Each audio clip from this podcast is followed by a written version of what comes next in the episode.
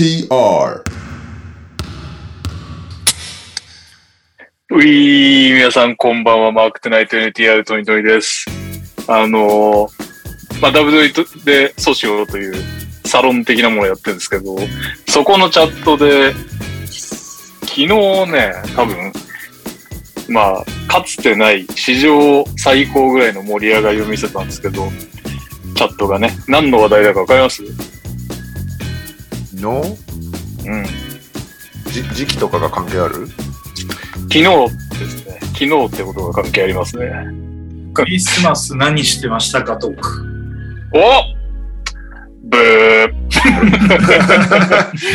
正解はですね、アスフレの広報が美人すぎるという話題で、あの、YouTube のバスケットボールダイナーに、アスフレの候補和田さんと、あと、エクセレンスの通訳兼ディレクターモニカさんが出てくれて、まあ、モニカさんは以前も登場してくれてたんで、顔を割れてたんですけど、初登場和田さんにみんなやられてて、和田さんのためにアスフレのプレミアム会員になりますみたいな人がいやいやいやというぐらいなもんでしたんで、なんのこっちゃという人ね、ぜひ YouTube でバスケットボールチャン、ん？バスケットボールダイナーをググって、ついでにチャンネル登録をよろしくお願いします。そんなわけで、オープニングの投稿でございます。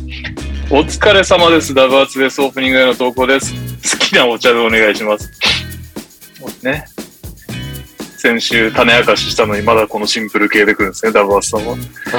えー、こんばんは、もたまです。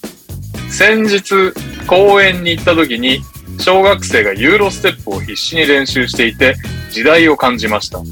私は小学校の頃にジョーダンのフェーダーウェイをめちゃくちゃ練習した記憶が強いです。そこで、小さい頃一番練習した、この選手のこのプレーでお願いします。うん。あるあるですね、これは。えー、っと、続きまして、オリミラです。今年も残すところあと数日ですね。2021年はありがとうございました。NTR を通じて知り合った人たちとオンラインで飲み会をしたり、NBA ファンタジーをしたり、また、どんな嫌なことがあっても NTR を聞いてると、なぜか自然と笑っていられました。大丈夫ですか？最後、寂しい感じになってますけど。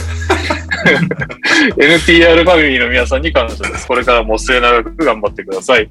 オープニングのお題ですが、今年1年を振り返り一番印象に残っている出来事でお願いします。あ年末らしいお題っちゃ年末らしいお題ですね。あ、こ今週なんか結構来てんだ。えー、あと2つほど、いや、3つありますね。お世話になってます。熊田と申します。えー、本日テレ朝でテレビゲーム総選挙が放送されています。そこで、皆さんが当時ハマったテレビゲームを教えてください。できるだけマイナーなものを所望します。なるほどね。えー、今年も一年間お疲れすいません。この人誰だろう？名前を、名前を私メモってないですが、とりあえず一回読みます。皆さんが考えてる間に思い出します。今年も一年間収録お疲れ様でした。毎週楽しいポッドキャストありがとうございます。えーお題なんですが、今年買ってよかったものでお願いします。僕は小林製薬さんが出しているナイトミン耳ほぐタイムです。もう、睡眠の質がかなり高まったと感じているので、すごいおすすめです。それでは今年最後の収録も頑張ってください。ええ？睡眠の質、耳ほぐタイムだって。ちょっと、物がわかんないけど、何をしてくれる？何なんだろうね。でちょっと結構最近睡眠の質気になってんだよな。調べてみよう。最後ですね。お疲れ様です。とてもお久しぶりです。ノック改め、グッピーです。投稿は若さ故の過ち以来ですが、毎回拝聴しております。なるほど。ありがとうございます。えー私事ですが、 BiSH のファンでありまして、その BiSH が先日2023年という絶頂期に解散することを発表しました。再来年の話です。これ。絶頂期なんですね、再来年。えー 非常に寂しいですが、メンバーそれぞれのステップアップのための解散だと考えております。そこでオープニングのテーマは記憶に残る解散でお願いします。ジャジャンルは問いません。なるほどね。えー、っと、振り返ります。なんだっけ。好きなお茶。小さい頃一番練習したこの選手のこのプレー。えー、今年1年を振り返り、一一番印象に残っている出来事、うーん、うん、うん、うん、えー、ハマったテレビで、テレビゲーム。昔ってことですかね当時って書いてあるけど。えーっと、あとは、今年買ってよかったもの、最後に、えー記憶に残る解散。結構なんかいいテーマが揃ってますね、ね今珍しく。日。珍しく。珍しく。最近もうなんかさ、ダブアツさんとオリミラくんにおんぶに抱っこな感じで確かに。ありがたいですよ。じゃあみんなが考えてる間に私はこの、えー、耳ほぐタイムの人の名前をまず探そう。誰だろう送ってくれたの。皆さん考えてくれていいですからね。おかかさんじゃないか？違うかな？なんでそんな外国人みたいなイントネーションだったの？お おかげさんみたいな。乗り移りました、今。おかかさんです。おかかさん、ありがとうございます。耳ほぐタイム。もう耳ほぐ、まあ、そう。耳ほぐっちゅうぐらいだから耳をほぐしてくれるのかね。耳に入れてますな。ああ、そう。ねえ何なんだろう。あ、耳栓が優しく防音。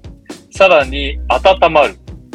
はあ。ああ。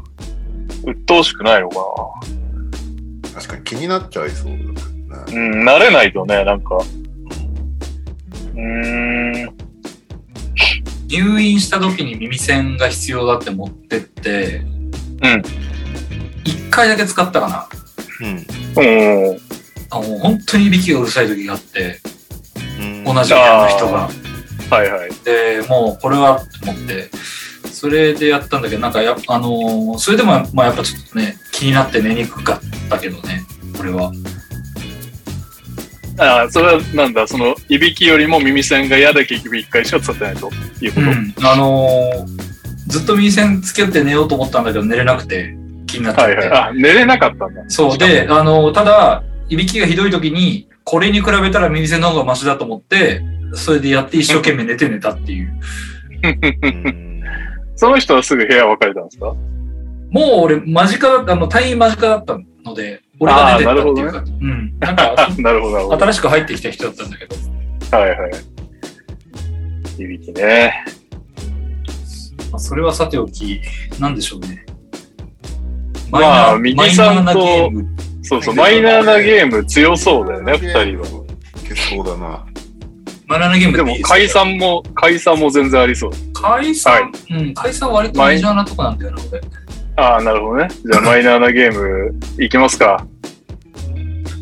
いや、どの辺からマイナーって言われるかがなかなか難しいところなんですけどね。まあ俺はほぼ何もゲームしないから。僕先いいですか？どうぞ。お願いします。えーっとね、昔のゲームになるのかなプレステ2って。まあ、だいぶ昔じゃないもん。昔、あうんあ、中学生ぐらい？プレステまあ、2今調べたら、いや、もう大学生になってんな。え？2000そんなだっけ？2002年発売のゲームだから。ああ、あ、あのね、大学生の頃もうプレステ3が出てるけど、このゲーム、多分ね、2と3が、あの、被ってんだよね、時期的に。プレステ2自体の発売っていつだっけ？もうプレステ2までは持ってた気がするな。プレステ2はもう1990年代後半な気がする。そうだよね。俺がね、うんアメリカから帰ってきて、あ2000年3月。あ、2000年なんだ、一応。乗ってるんだ。なるほどそっねか。。じゃあ、日本帰ってきて、すぐ買ったやつだ。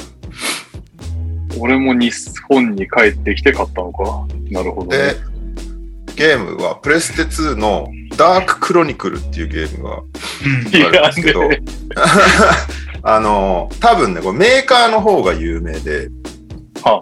メーカーがレベル5って言って、おー、知らねえ。あのドラクエ、ドラクエ8を作ったことですごい話題になったんだけど、そうね。え？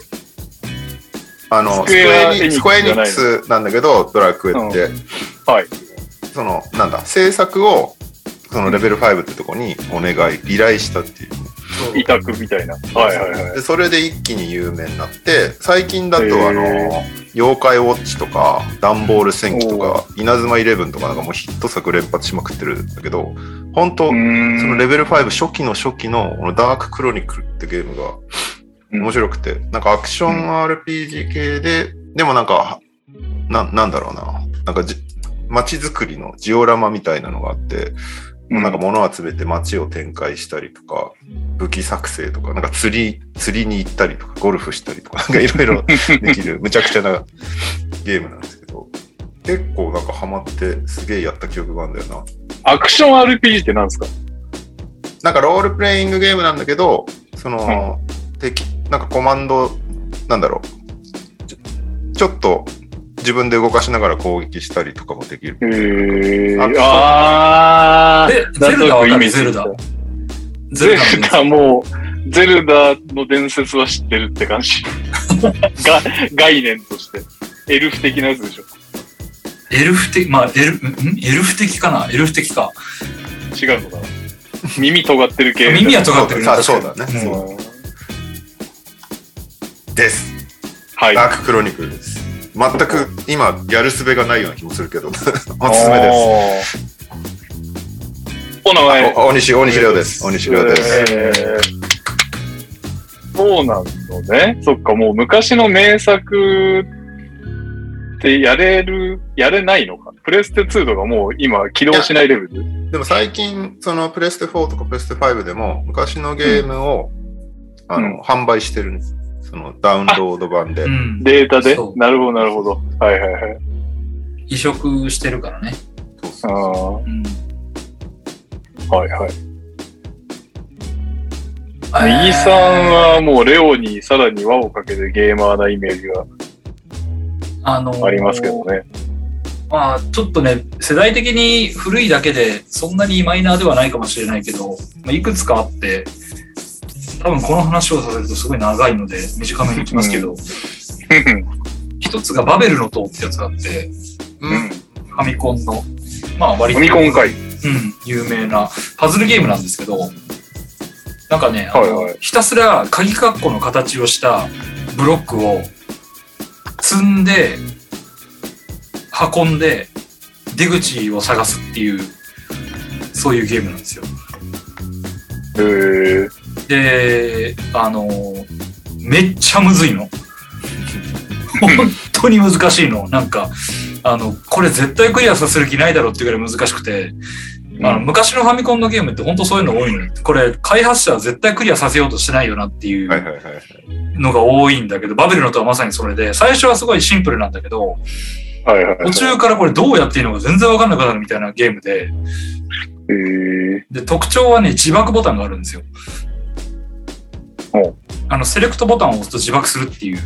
自爆。はい。うん。あの、制限時間ないのねう。ん制限時間がないんだけど、あの、主人公が、あの、でいて、うんで、あの、ステージがもうほんと無数にあるゲームなんですけど、ステージ1、ステージ2つって。で、それぞれで、あの、置かれてるブロックを移動して、出口まで自分の、あの、道を作って出口に行く、行ったらゴールっていう、クリアっていう仕組みになっていて、うん必ず積むのね、途中で。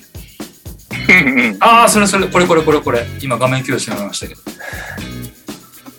で、これ積むとどうしようもないから、もう自爆するしかないのよ。で、自爆してやり直すっていう感じなんだけど、あの、これがね、難しくてね、ほんと。うん結構、あの、うん YouTube とかでやり込み動画とか見るんだけど、自分が解けなかった面とかの今見るとすごい楽しい。うわーこうやって解くんだみたいな感じの。へーまあ一応、クソ難しいけど全部解けるようにはなってる。なってるなってる。うん。だからその面ではこの時代のゲームの中では、あの、親切な方っていう。はいはい。うファーん。ミコンのゲームとかほぼクリアしたことないよね。難しすぎるんだよね。ヒントがないし。うん確かにね。ですみません。あと2つだけいいですか？いやめっちゃ短いにいきますんで。もう一個が、なんかここで喋ったことあるかもしれないけど、たけしの挑戦状。はいはいはいはいはい。うん。定番ですね。あの、これもね、有名なゲームですけど、あの、キングオブクソゲーって言われるゲームで、う んあの、ビートたけしが作ったんですよ。若かりし頃の。はい。作ったたけしがクリアできなかったんですよ。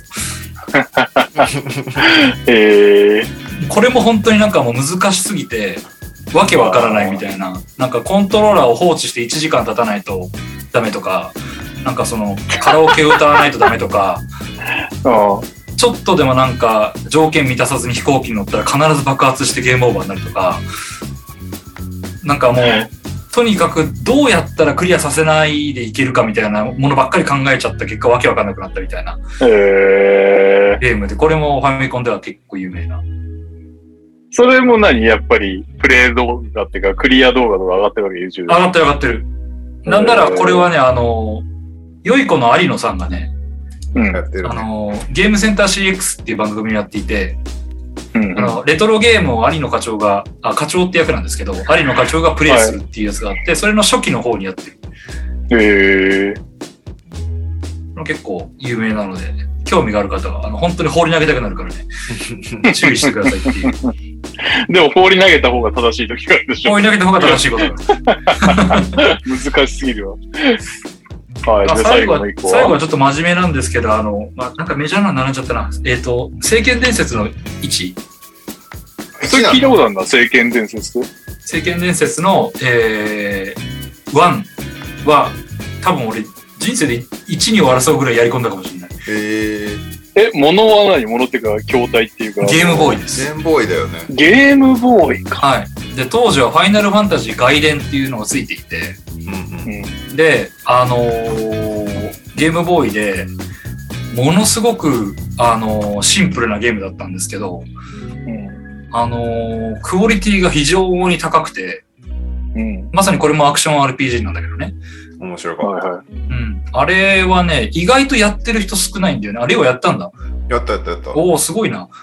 たでもね、あと、あとからかな。あ、そんなことないな。先にやってるな。あれをね、結構リメイクされてんだよね、後から。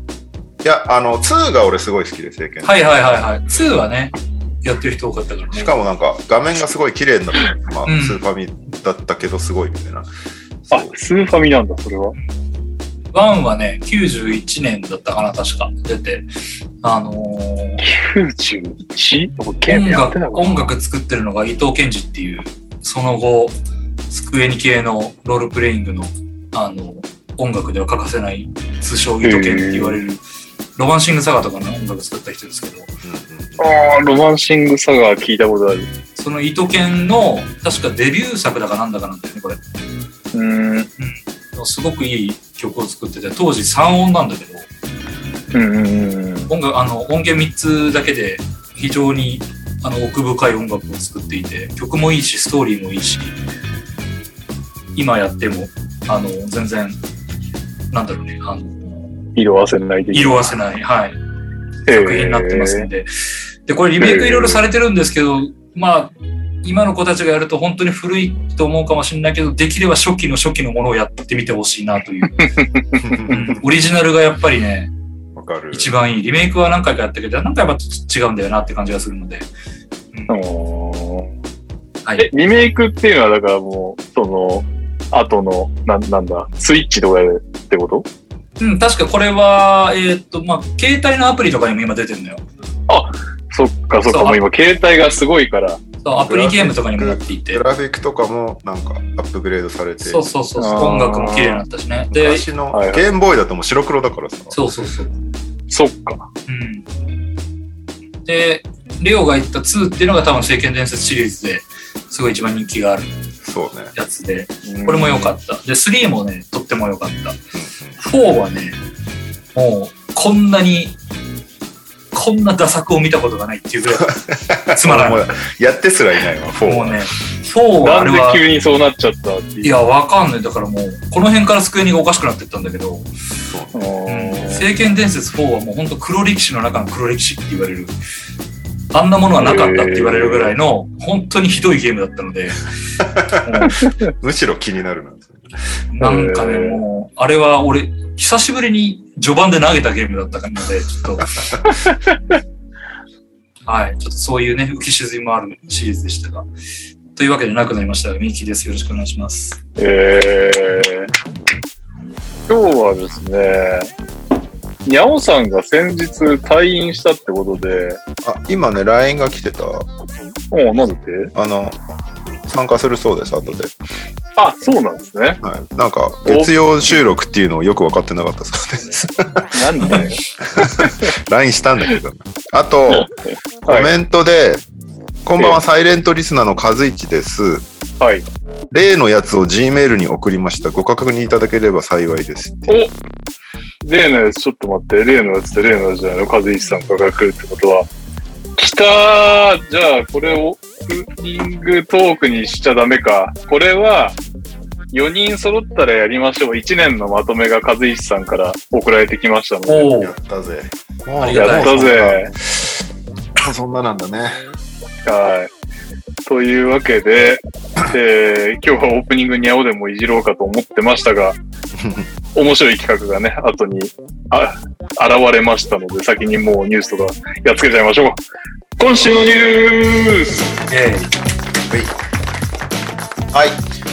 じゃあまずは、ウィークリーリキャップからいきます。えーっと、日本時間12月22日、えーポートランドトレイルブレイザーズがペリカンズに敗戦した中で、リラードが1人で頑張って39得点。やっとちょっと復調してきたかなという中なんですけど、最後の数秒でキャリア初退場を食らうっていうね。そして12月24日、日本時間、ケンバ・ウォーカーが44得点の大活躍も、ニックスがウィザーズに敗戦。そしてうん同じ日、カリーが46得点の活躍で、こちらはウォリアーズ、グリズリーズに勝利ということで。えーっと、そして12月26日、クリスマスゲーム、たくさんありましたけども、またまた、ケンバ・ウォーカー、大活躍中なんですよ。あの、ケプロトコル入りしてもうニックス人がいないから干してたケンバを使った結果めっちゃ活躍するっていうね。ケンバが、えー史上7人目だったかな？トリプルダブル、クリスマスにトリプルダブル。そして、クリプト .com アリーナのこけら落としでしたということで、ステープルズセンター終了、クリプト .com アリーナ、こけら落とし、そして、レブロンクリスマス通算得点でコービーの395得点を超えて歴代1位に躍り出てうん負けましたっていうね。レイカーズ5連敗。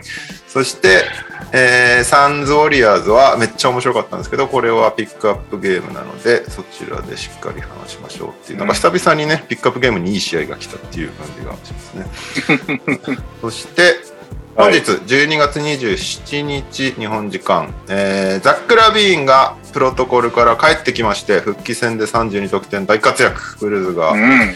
人かけながらも勝っていて嬉しいです僕は。うん。しかしロンゾボールがプロトコル入りしちゃったってね。そしてえーっとオクラホマシティのジョシュ・ギディルーキーの。うん。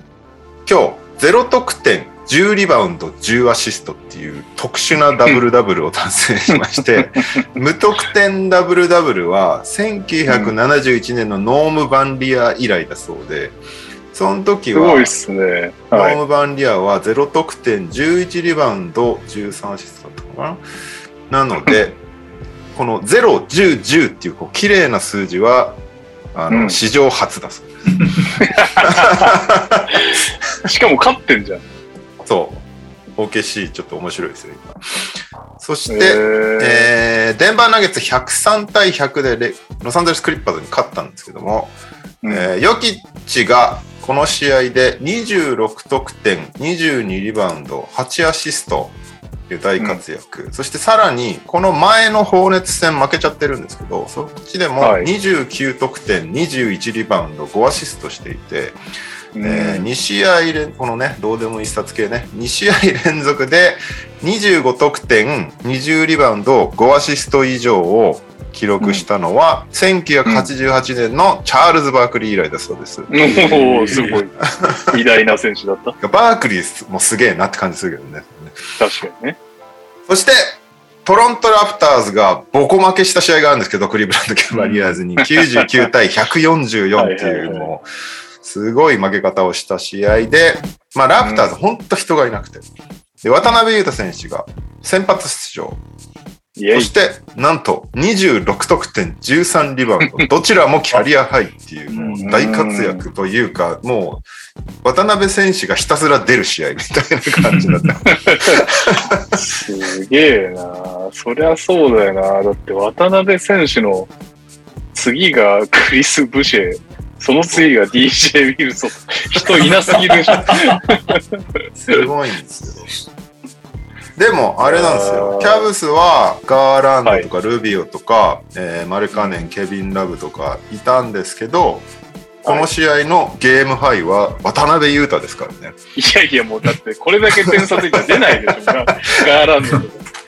最高で29分か、ガーランドの。そうね。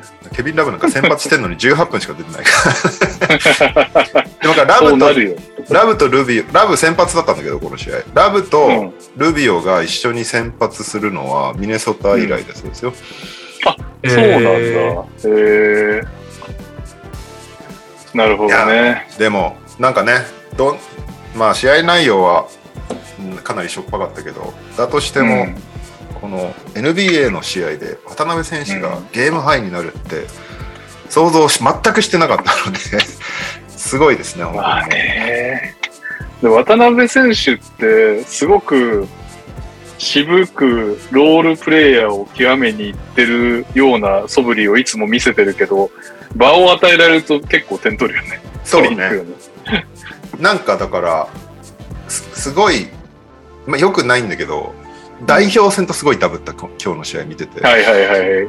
なんか、あれだったもんな、ワールドカップでもモンテネグロ戦かなんかで30何点取ってそう一人でそうそうそう。ひたすら渡辺が全部やるみたいな。なんかゲームメイクとかも渡辺選手がやってたから、まあ、その分だから5ターンオーバーもしてて、これもキャリアハイなんですよね。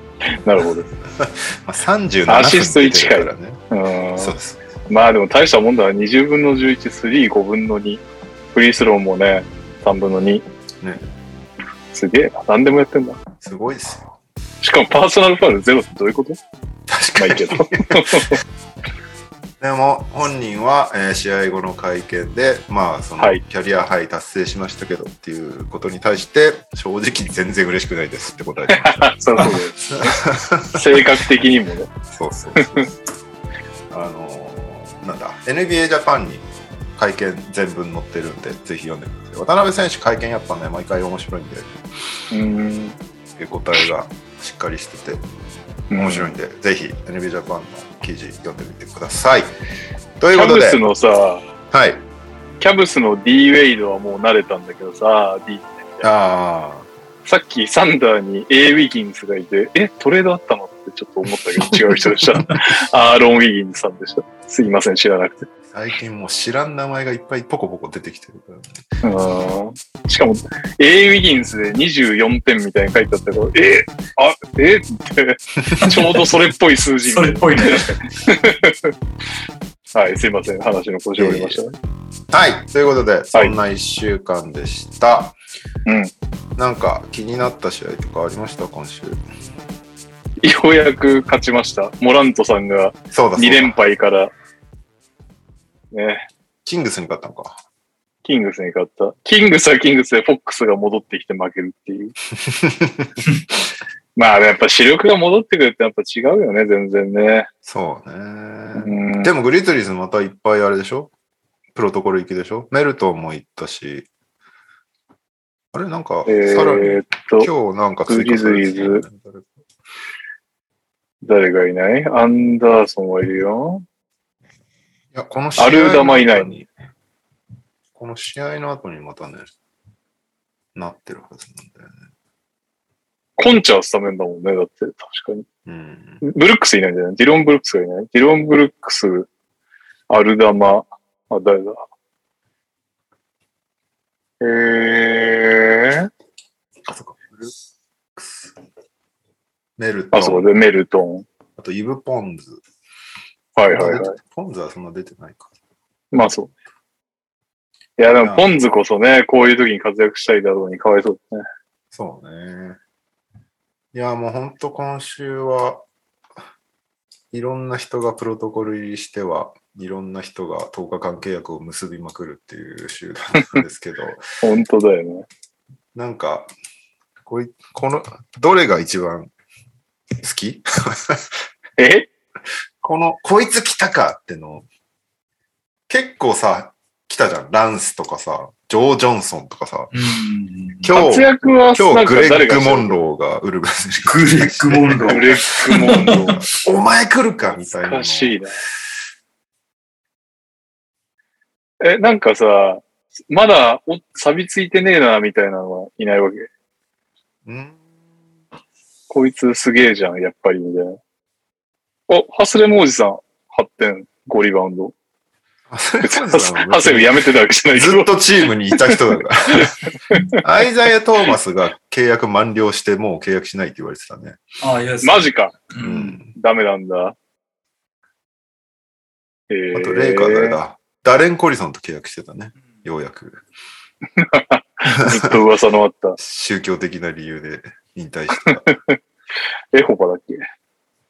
あ、そうそうそう。確かエホバだった。トリバーも契約してましたね。ペリカン。おー、グリズリーズレジェンドのアンソニー。クリスイズレジェンドのトリバーさん。あと、あれか。ハウスが、ダニエル・ハウスがニックスと契約してましたね。いつの間に解雇されてたんですか？それも知らなかった？いろいろありましたから。いろいろありましたから。はい。いろいろあったし、今季はほとんどダメだったし、うーん。まあもう、切られてもしょうがないなっていう。まあ確かに、切られるタイミング何回かあったからな、あの人。あと単純に背番号4をジェイレン・グリーンが欲しがってるっていう噂もありみたいな。えー、いやいや、それは譲ってあげればいいんじゃないの？知らんけど。うーん。なんかパッとしたすげえなっていうのはやっぱいないのがさすがにこれだけ来ても。まあ本当、なんか、本当にただ試合をするために契約してるって感じだから、あんまりなんか爪痕残したなみたいな感じはあんま聞かないけどね。そんなに。そっか。今名前上がった人だと、タイラー・ジョンソンもシクサーズと契約してますね。これ、さよなら NBA クイズが枯渇する。できなくなってくる。全員帰ってきたみたいな感じになってるからね。確かに。ああ、アイザイア・トーマスは最初だけだったのか。最初の19点で打ち止め。そ,、ねの後まあ一応13点あるけど。しかも5連敗だもんな。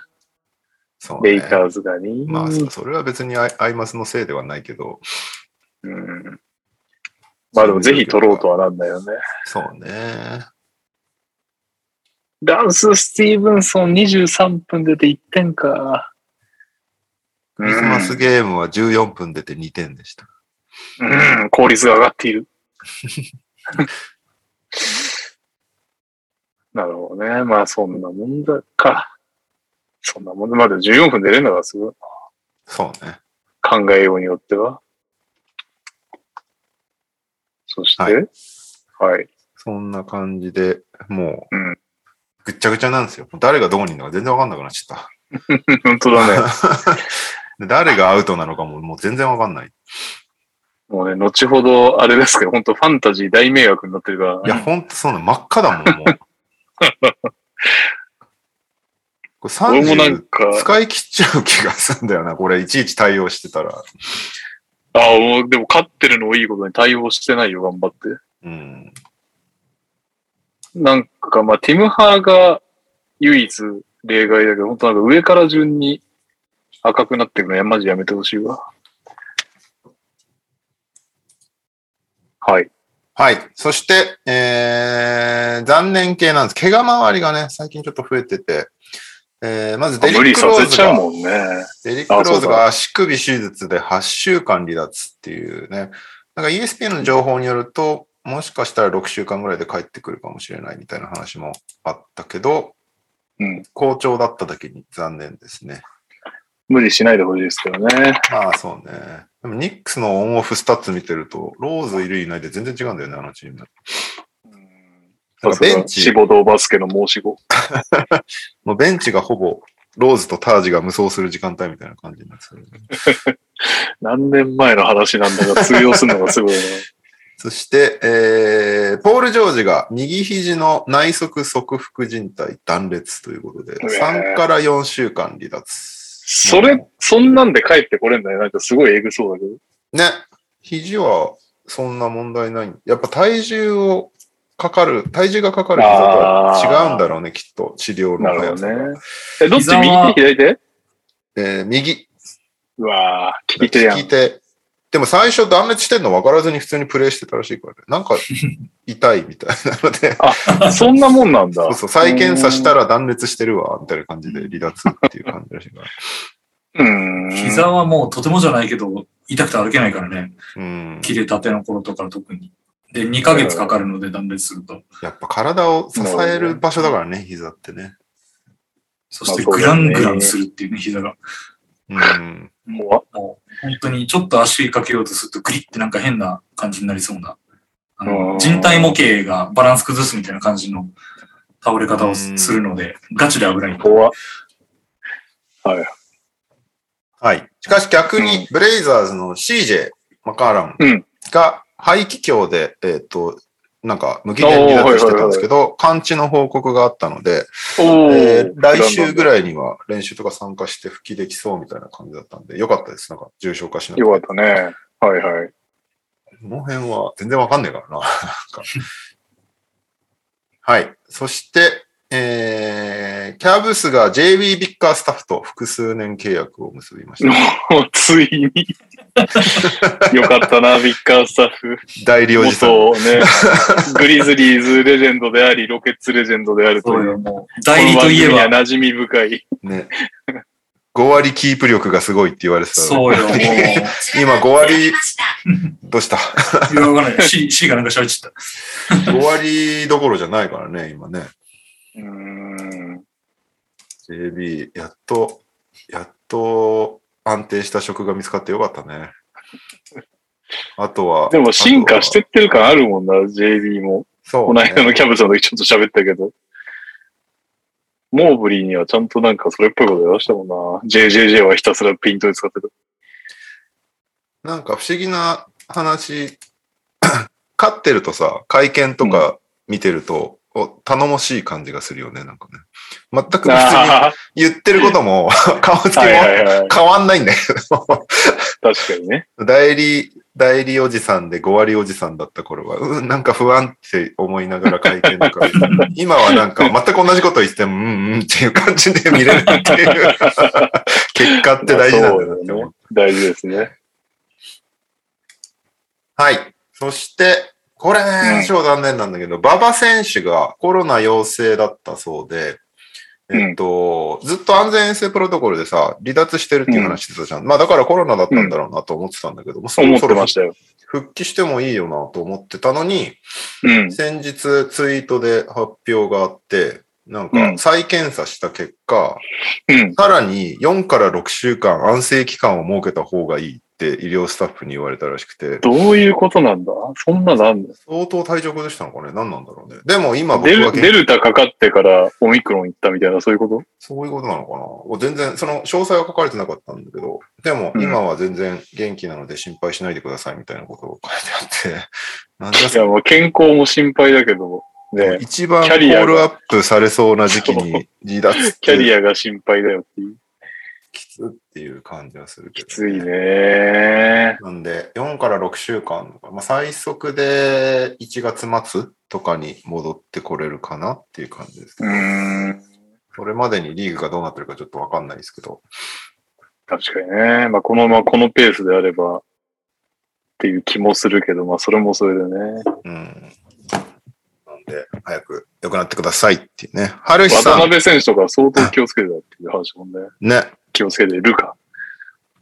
春日さん、JB はもともと複数年契約を結んでたのをさらに延長した形ですよ。あ、そうそう。へえ。え先なんか、オフかなんかにやってたんだよね。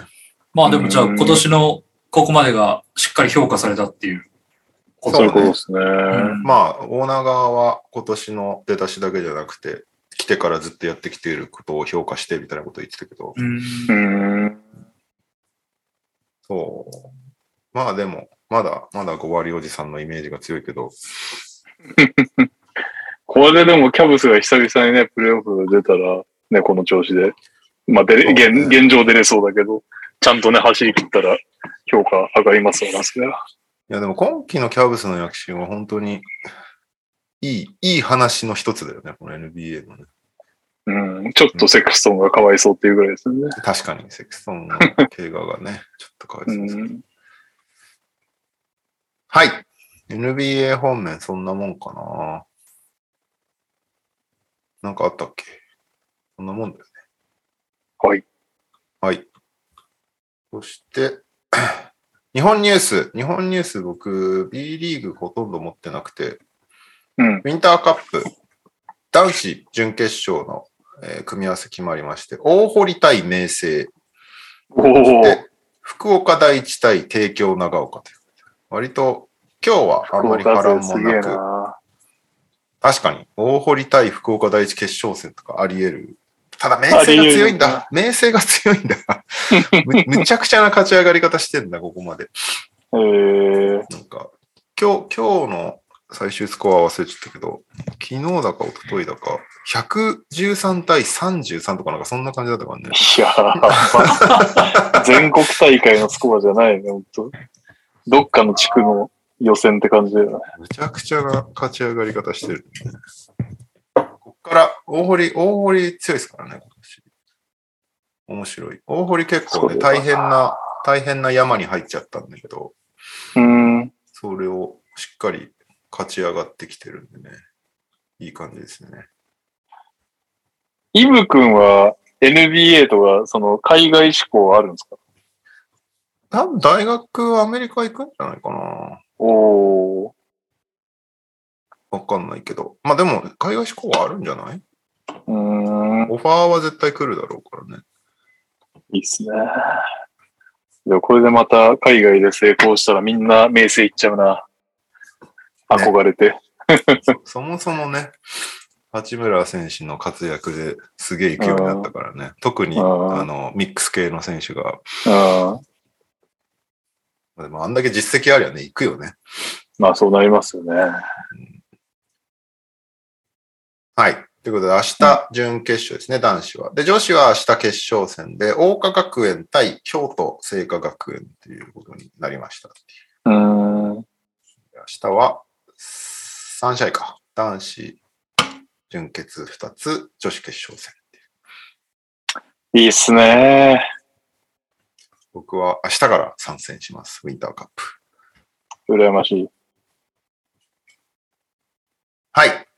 えー、そんなもんかな。D リーグは、ニュースはそんな終えてないけど、なんか米津くんとか河村選手とかあの辺がデビューしてたよね。うん。うんシーズンデビュー。あとは、えー筑波大の井上宗一郎選手が、サンロッカーズとプロ契約してましたね。お。あと、琉球の渡辺比喩選手がようやくインジュアリーリストから抹消されたということで、復帰が近づいてきたっていうね。なるほど。開幕前にね、右肘やっちゃって、ずっとまだデビューすらできてないからね。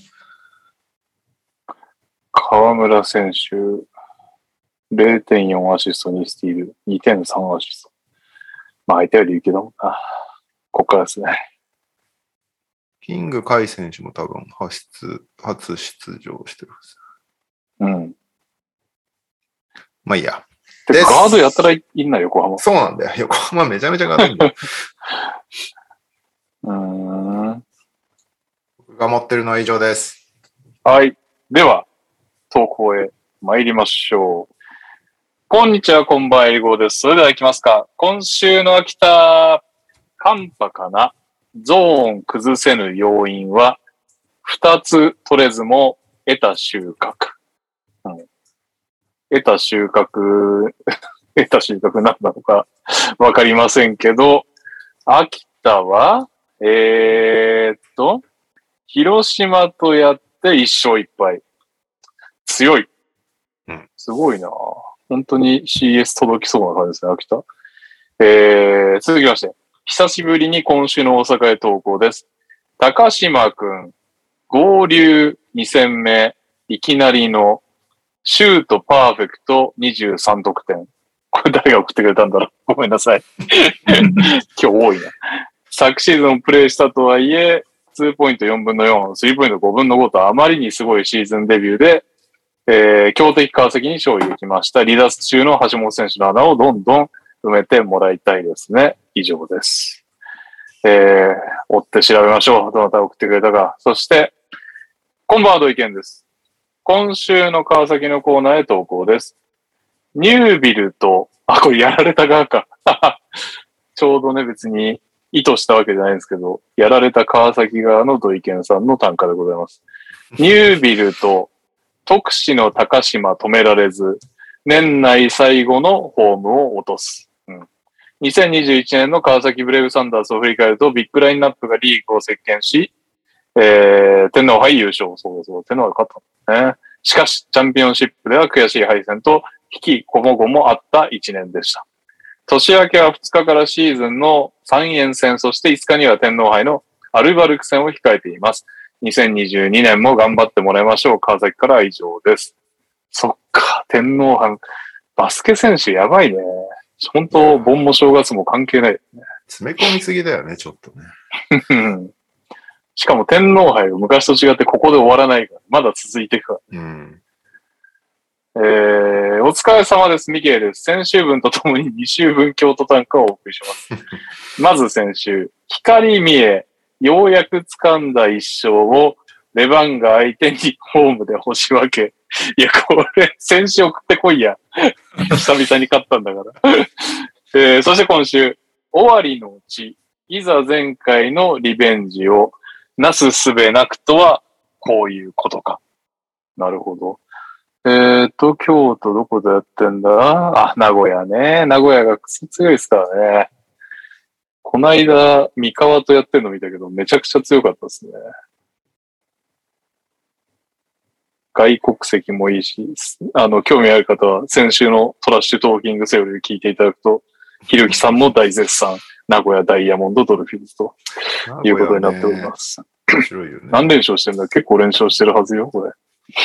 名古屋は、あ、もう2位だもん、西地区ね。これなんか、できなかったっけ？うん。連勝とか見れなかったっけ？見れないんだね。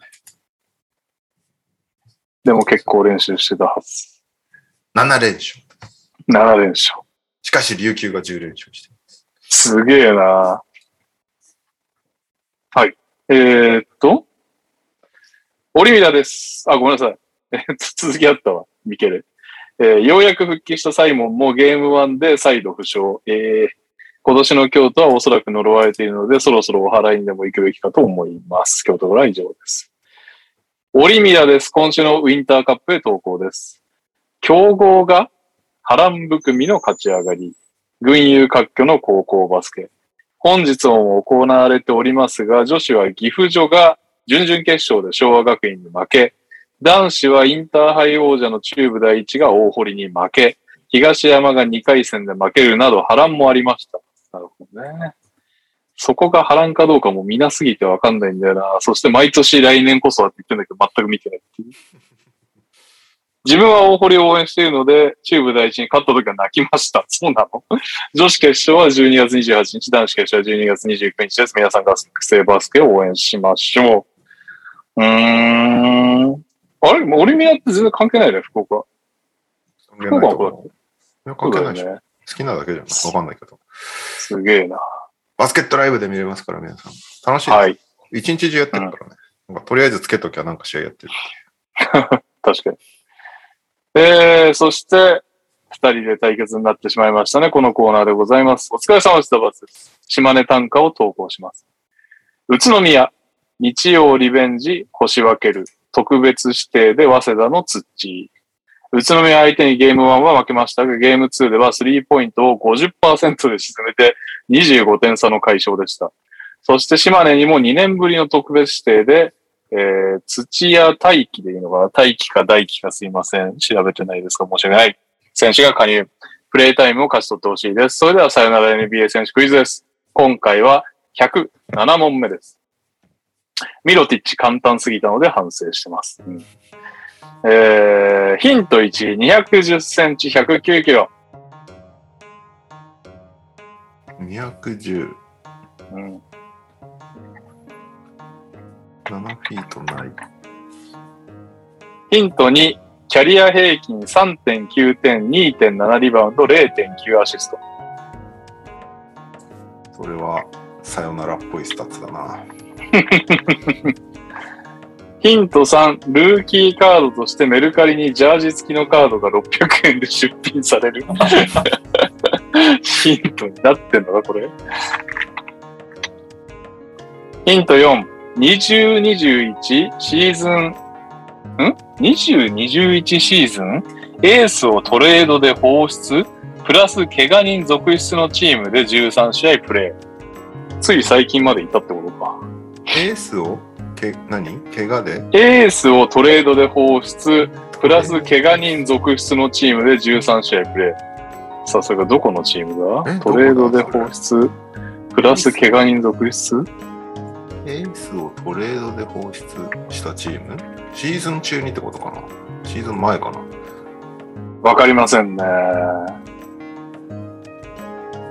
えー、ヒント5、クレートン大学出身。クレイトン、うんマクダーモットの格好だ。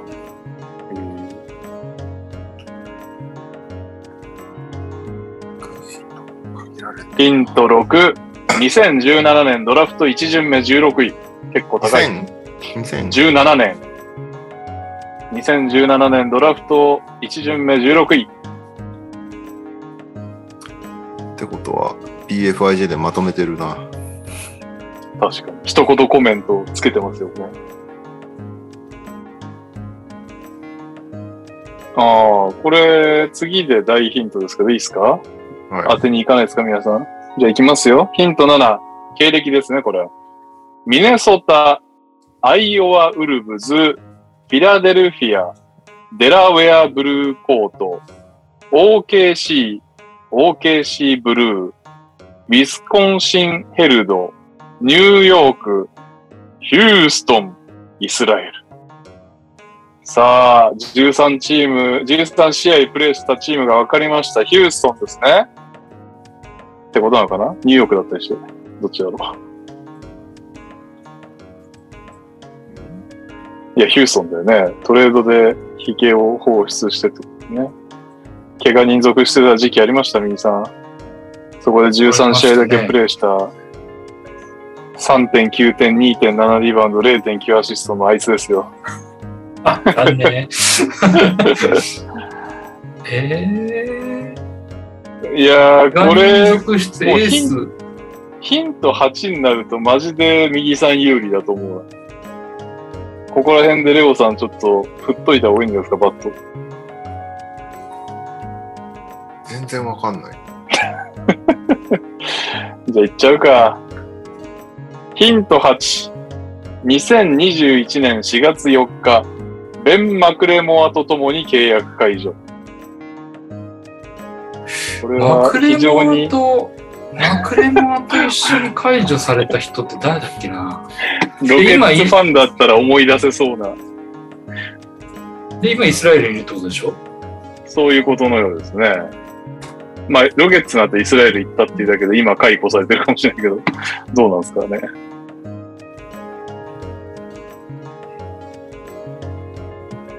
うーんえなんなら、だってそもそもヒューストンに210センチのやつなんか一人しかいない。なることないか。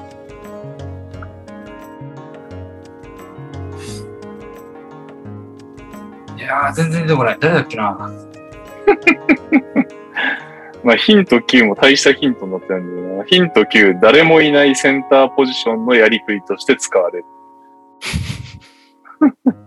確かに誰もいなかったんだよね。ここでもう終わりですけど、えー、要は去年のい、去年のセンターってことでしょ？そうですね。おはい、レオくん。ジャスティン・パットン。すごっおー、すごい よくわかったなるほど。ね。えー今回はヒントからすべて NTR リスナーナンバーワンの単価職人エリゴーさんからでした。ダブアツは雪による帰宅遅れで投稿できないかもというピンチでしたが、本当に助かりました。ジャスティン・パットンは本当にわかんない選手だったので、これから勉強します。鳥取からは以上です。そりゃそうだよな。右さんがこれだけ結局出てこなかった。なんでわかったの？でブルーズ指名なんじゃないかな。すぐトレードするみたいな。途中で、なんか記事、記事を書いた記憶があるんだよ。だからマクレモアが結構ヒントになった。えー、まさかの展開。NBA ジャパンで記事を書いた記憶が。さすがですね。そんなわけでピンときま、せんでしたね。コメン先ト欄、生は、ほい。土井健、答え聞いてもわからんって。春日さん、誰？うんって。ダメじゃん。あ、はいオリミラ君が、父親が大堀出身だそうです。あ、そうなんだ。あと、えパッと。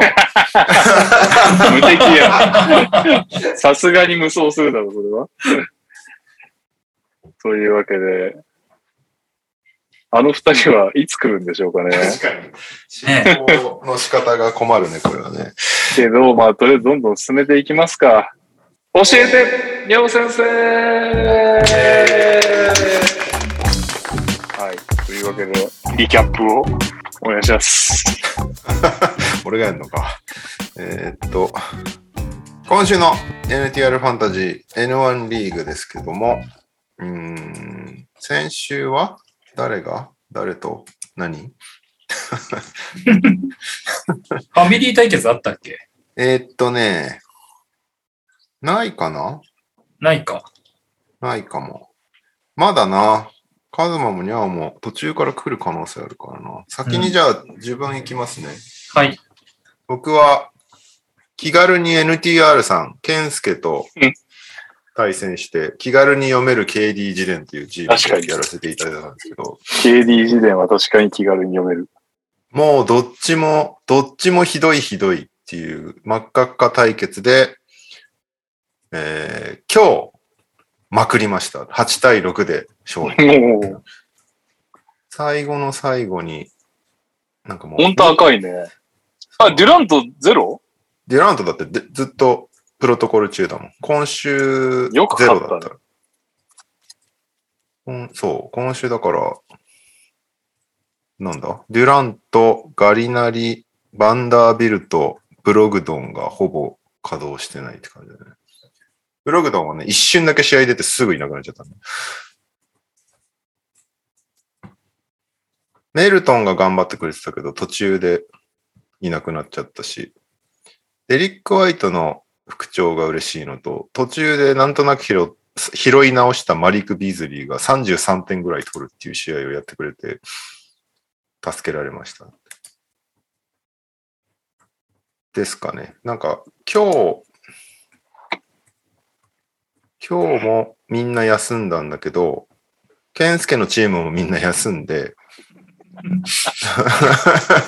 ひどいな、こすごい試合の。だな、ほんと。これ。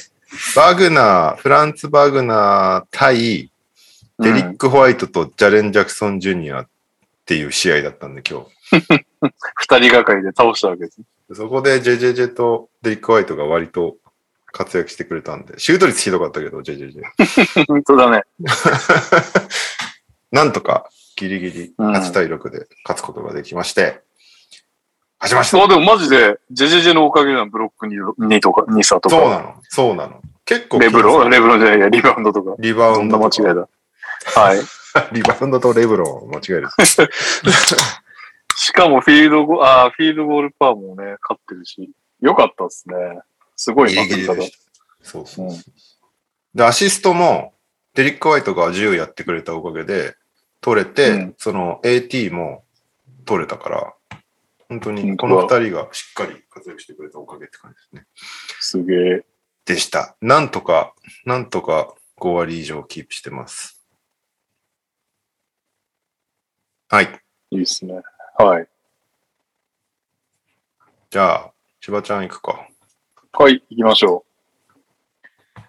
私は、ドートさんですね。はい。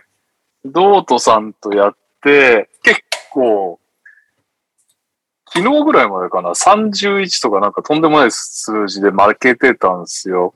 まあ理由がジャレット・アレンと、えーっと、アデバヨとハーダウェイ・ジュニアが一試合も出ないということで、えーっと、ジャレット・アレンとハーダウェイ・ジュニアはコロナ。で、アデバヨは怪我がまだ多分、6 to、いや、4 to 6ウィークぐらいだだったかな。だから、それなりの長さだったよね。そうそう。指の剣いっちゃったみたいな、そんな感じだったんで。で、同ポジでね、いないと、それはリバウンドとかブロックとか負けますわなっていう感じで、全然負けたんですが、今日の試合が、で、多分最後の最後で、フィールドゴールも一輪差、フリースローメイド4本差、フリースローパーセンテージ9輪差、えーっと、スティール2差、えー、っていうような形でですね、こまごま拾っていき、なんと、絶対あかんじゃんと思ってた今週8-7で勝ちました。すごいね。どう、どうと、チームどうとも、あの、最後に、最後の最後にポジョがいなくなるという致命的な、あ途中まで出てたんだけど、ポジョ。あ。あ、でも最終日もしかかも、で、最終日もあったんだけど。ミルズの大爆発とかもあったけど、かわしたんだね。。そうああ、でもあれか。かわしましたポストポ、ポストポームがあったのか。うん。で、1試合だけやばかった。はい。スリー、8本か。8本決められたのが1試合で。これ一試合のスタッツだからね。恐ろしいな、マジで。11 field goal made、3、8 three point made って、34得点、7アシスト。やば。相変わらずでもうちは、ハリバートンとベインがいいですね。この頃は。ハリバートン今シーズンいいね。いいっす。あまあ今シーズンいいっていうか、あれが、フォックスが怪我していなくなってから良くなってるんだけど、うんうんうん今日フォックスが帰ってきたのでどうかなと思ったけど、今日もそこそこ活躍してましたね。いいっすね。うん。はい。そんな感じで、しぶといです。我が軍、今年はしぶとい。よく今週勝つとは思わなかっうん。これ勝ったのすごいね。大きいた。ね。うん。でかい。来週は FA 狙いと戦います。おはい。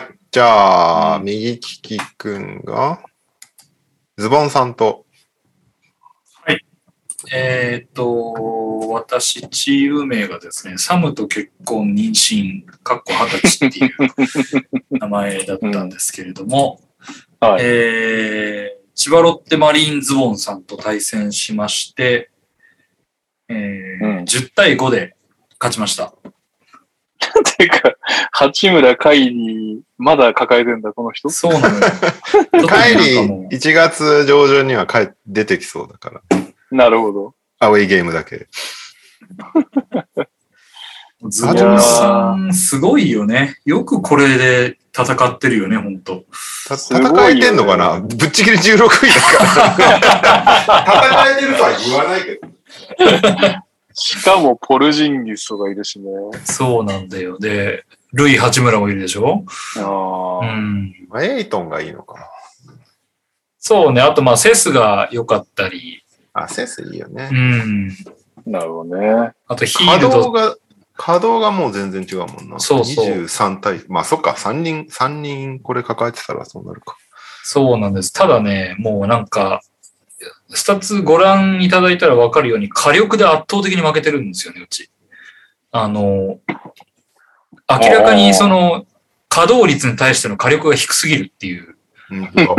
スリーポイントメイドとか負けてる。そうなのよ。おかしいでしょっていうぐらい。なんかもう本当先週から不調がずっと続いてて、全然入んねえみたいなのがあってね。うーん。まあ、ヤニスが出れてなかった。ヤニス、そう、ヤニスがここ5試合ずっと出なかった。今日ようやく出て、まあ出たら出たらやっぱり活躍してくれたんだけど、ちょっとヘイワードも最近低調なのと、本当だ。あれだけ活躍していたのに。そう、で、シュルーダーもね、低調続いた上に、なんか、今、プロトコル入った。プロトコル入っちゃって、もうどうしようもなくなって、えー、で、アレック・バークスもなんかもうダメになってきたんだよね、今。なんか散歩時になって喜んでたの、つかの間。あ、でなんかギャリソン・マシューズが切られている。はい。あのー ちょっともう魔法が解けてきたのと、プロトコルに入ったっていうのもあって、さよならしました。で、まあ良かったのは、シェイがね、シェイめちゃめちゃすごいよね、うん、シェイがなんか、最近。何かに覚醒したかのような活躍をしてくれていて、うん。そのおかげで、なんとか頑張れてるっていう感じなのと、スリー入んないことだけが救いだな、この人。確かにう。ん。まあ、あとは、ヤニスが出さえすればなんとかなるなっていうのと、コンリーはいつまで経っても地味なスタッツだなっていう感じと、悪くはないんだけど良くもないみたいな感じのスタッツがずっと続いてるんだよね。うん前の試合良かったか、うんでも22点取ったから。まあまあ、今季、率は結構高いって言ってたようね。ん。だからまあなんか、あの、地味に下支えをしてもらってるっていうので、あとバランチュナスが抜けてるのが結構痛いんだよね。痛いよね。インサイドいなくなっちゃうとね。一番めんどくさい non-COVID illness。うん、そうそうそうそう。出たっていう。あの、ファンタジーのアプリ入れてたらさ、持ってる選手のその、健康状態が変化したら通知が来るじゃない。うん。それでバランチュナスがなんかあの、ゲームタイムディシジョンになりました。アウトです。でもゲームタイムディシジョンになりました。アウトですみたいなのがずっと来るんだけど、もういいよ、ほっといてくれみたいな感じなんですね。えそうーいうとこですかね。なんかよくわかんないけど、リバウンドはやたら取った週だったなっていう感じうで。んうん。バランチューダンスなしでリバウンド取れるわけですね。うん。なんかね、まあ。ああと、それで、あの、満を持してジェイレン・グリーンを取りました。はいはい、ってたね。も、戻ってくるの？前の試合戻ってきた。ったっけ？うん。あ、来た？のか。持ってきた。で、どうどう3です、か？どうですか？なんとバカスが決めてた。9分の6。おー素晴らしい。ただなんか、ね、スタッツがどんどんエリック・ゴードン的になってきてるんだけど、ちょっと、まあ、まあいいかなっていう。あ今日じゃないか。イブに帰ってきた。そうそうそう。まあ、ちょっと火力不足の我が軍において、かつ、あの、マシューズがプロトコル入ったりとかしてると、また。出場機会も増えるだろうということで、まあ、ちょっと転がってたルーキーを、ニャオ先生がうんドロップしてたので取りました。なるほど。はい。吉と出るか、京と出るか。そうですね。まあちょっと火力を支えてほしいなというふうに思います。うん来週は、えー、誰だ？相手は。あれよか。おどうだ？ファミリー対決。ファミリー対決してます。はい。名前はですね、えっと、視聴率64.9%、紅白で生涙の復帰、過去21歳っていう名前になりましたんで。これは紅白が64.9%を取っただけで、安室さんみたいないやいやいや。功績としてあげているいやいや、一応その、安室ちゃんが歌った Can You Celebrate のシーンが瞬間最大視聴率64.9%だった。なるほどね。なるほうん、そどねう。そう。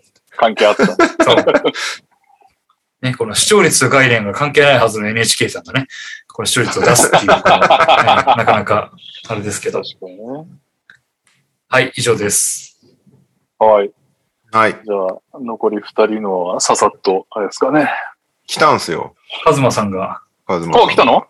お、なんだっけ、お題。ゲーム？これ、カズマ大丈夫かな？なんだっけ？昔、昔？やってて好きだったけど、マイナーなテレビゲーム教えてください。ゲームやってないんですよね。仲間がいた。マジでやってないんですよね。マイナーなんてもっとやってないですよ。あー、マイナーと言っていいのかわかんないんですけど、ちょっと名前が、NBA のゲームで、周りは誰もやってなかった、そうですね。確かに複数個あった気がするな。NBA ストリート V3、マリオで知らねえ。あったあったあった。知らね これは割 NBA ストリート系あったね。これは割とマイナーなんじゃないですかね。多分。え。知らない。存在を。なんか、基本的に僕、多分何回も言ってると思うんですけど、ゲームをやらないんですよ。はい。うん。で、やるとすると、NBA のゲームしかやらなくて、うん。で、その中でも多分マイナーなのが NBA ストリートブルー3マリオでダンクっていう、まあ、ストリートバスケ 3on3 のゲームなんですけど、うん。NBA プレイヤーと、えー、チームマリオ、マリオ、ルイージ、ピーチが使えて、まあ、各チームからこう3人好きな選手ピックアップして、ストリートのバスケができるっていう。マリオでダンクまでは知らなかったな。そういうのがあんだ。うんありますありますあ、これですね。これのゲームキューブ版が多分、マリオとコラボしてる。これですね。これ？私知らないんじゃないですかね、皆さん、あんまり。知らなかった。こんなのあった？知らない。知らない。お、じゃあマイナーを引いたってことでいいですか？評引価高いねっ張ってこ。れてますね。えこれ面白いんですよ。いや、評価高いけど、少なくない ?6 件の評価。マリオはあくまでおまけって書いてある。いや、まあそうです結構リアルなんですよね。なんか NBA 選手が。いや、NBA ストリートシリーズ自体が普通に人気シリーズだったからね。そうなんですね。ね。え、これ誰？ボール持ってんの？この？バロン・デイビスですね。バロン・デイビス、リンス・カーター、カメラ・アンソニーがなんか最初の冒頭の映像で流れてて、超かっこいいと思ってましたね。へえ。ピピーチ姫がダンクしてる。本当だ。本当だ。しかも割とウィンドミル的なダンクをしてるあ、で、なんか、派手なダンク決められるんですよ。なんか、ショータイムみたいなのがあって、一回こう時間が止まって、その間にこう、カチャカチャやって、いろんな技決めて、何十点みたいなダンクが決まるみたいな。サイズ感おかしい でマリオとルイージとピーチ異常に飛ぶんで、どんどんブロックされるんですよ。すごいね。この NBA 選手の頭から腰にかけてぐらいまでの大きさでマリオの頭っていうのが、すごいね。うわ動いてる動いてる。うわうわ飛ぶね。すごいですよね、これ。うん。飛ぶねって。えらい、これやっぱ飛ぶとき、ヤッフーとかって言うの？いや、もう覚えてないです、そんなに。でも、言うん、言うんじゃないですかね。いや、無言で飛ばれたら結構シュールだよね、これね。なんか、ストリートの BGM がずっとかかってるんですよ。えー、でもなんか NBA 選手とかは、うっ、うわみたいなことは言うんで、もしかしたら言ってたかもしれないですね。いや、知らんわ、こんなゲーム。えリスナーさんもし知ってる人がいれば、コメントください。はい。すいません、遅くなりました。カズマです。全然仕事が収まりません。いえ収めろ、収めろ。あれそしてもう一人来たけど、さっき一緒にいたよね。にゃおさんが出れないから、とりあえずじゃあ、カズマの、あれを振り返る。ファンタで振り返る。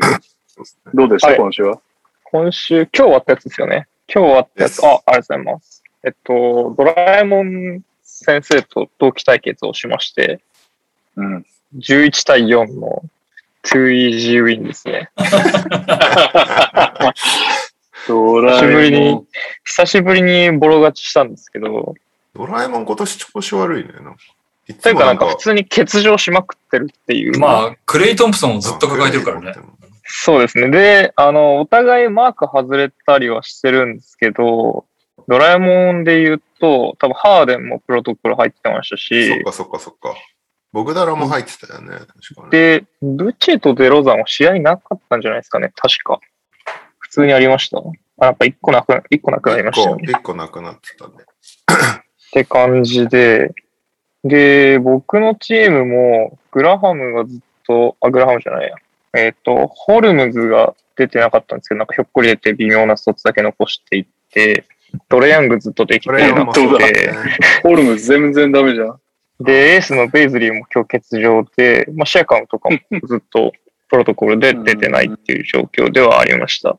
でも僕、初めて今シーズン動きまして、あ、本当だ。あ、そういうローズ、のですねローズ切エリック・ローズさんあがー8週間ぐらいアウトになったんで、う。うんん。こりゃさすがに抱えてられないわということで、マイアミヒートのヴィンセント、ゲーブ・ビンセント、ナイジェリア見たこと代表。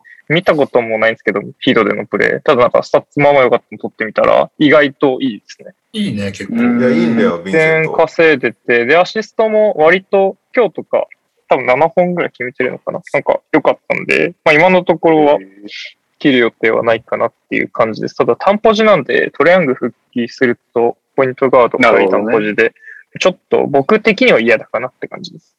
うん。なるほど、なるほど。ただ、あの、活躍しそうなところで言うと、テレンスマンが未亡人になって、で、ポール・ジョージ休みというか、もうアウトになっちゃってるんで、ちょっと活躍は期待できるかな。今日、11得点だけしか取ってないですけど、リバウンド8とか、で、アシスト7とか、なんかそんなスタッツ残してたんで、うーん。まあ、若手を持ってるだけにちょっと期待したいなっていう感じです。あと、ベイズリーが今週良かったですね。ベイズリー。今週の良かったはすごい良かったんですよ。17点取った試合やったんで。今日、今日うんからププロトコル入りしちゃったけど。はい。ベイズリーちょっとプロトコルでも切れないですね、やっぱり。そうなんですか。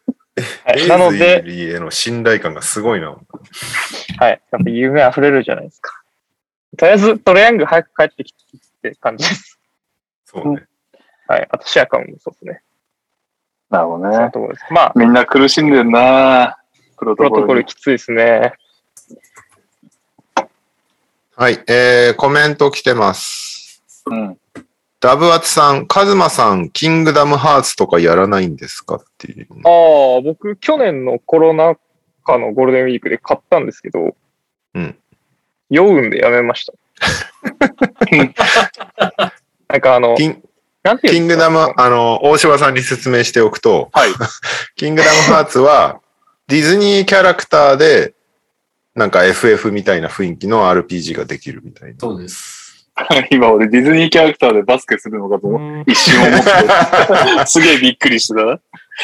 あの、うんアアクション RPG です。そうそうそう。アクション RPG 噂のかの、かのス有クエニ名が作ってるディズニーのキャラクターを使ったアクション RPG です。な。一応そういうの買うんだね、カズマ。視点いや、去年本当に何もやることがなかったんで買っただけなんですけど、その時なんか、プレイステーションストアでセールやってて、で、買ったっていうだけだった気がします。ただ、あの、なんて言うんですか？なんて言えばいいんですかね、あれ。カメラの焦点うん。がうん。引きじゃなくて、そのキャラクターの視点なんで、動くとずっとこうやっていろんなとこ向くんですよ。走りあますあ、はいはいはそれは変えれるんじゃないの？変えれるでしょ絶対変えれるよ。三人称視点にできるはず。僕、それをやると酔うんですよ。あれ LGA のゲームとかって離れてるからできるんですけど。あの、コックピット視点になるってことでしょ？要すあ、るにそうです、そうです、そうです。うんだから FPS になっちゃうってことでしょ？いや、うん絶対、絶対変えれるよ。キングダムハーツそんなゲームじゃないもん。あ、本当ですか？なんか、それを機にやめました。なんか同じ時期に買った それを機に行って、すスパイダーマンもそれでやめました。スパイダーマンもそれを機に買ったんそのタイミングで買ったんですけど、うんあんな飛び回るのに自分の視点でずっといるんで、もう気持ち悪くなっちゃって。でスパイダーマンも三人称視点にできるはずだよ。本当ですか？じゃあよく知らないまま、僕はゲームを手放しスパイて。ダーマンのゲームなんて、スパイダーマンが戦ってるとこ見えなかったら一個も面白くないでしょ、だって。あそうなんですかね。いや、僕なんかビルの間飛んでるだけでだいぶ楽しかったんで、ああれは楽しいよね。ニューヨークの街をひたすら飛び超綺麗だなと思いました。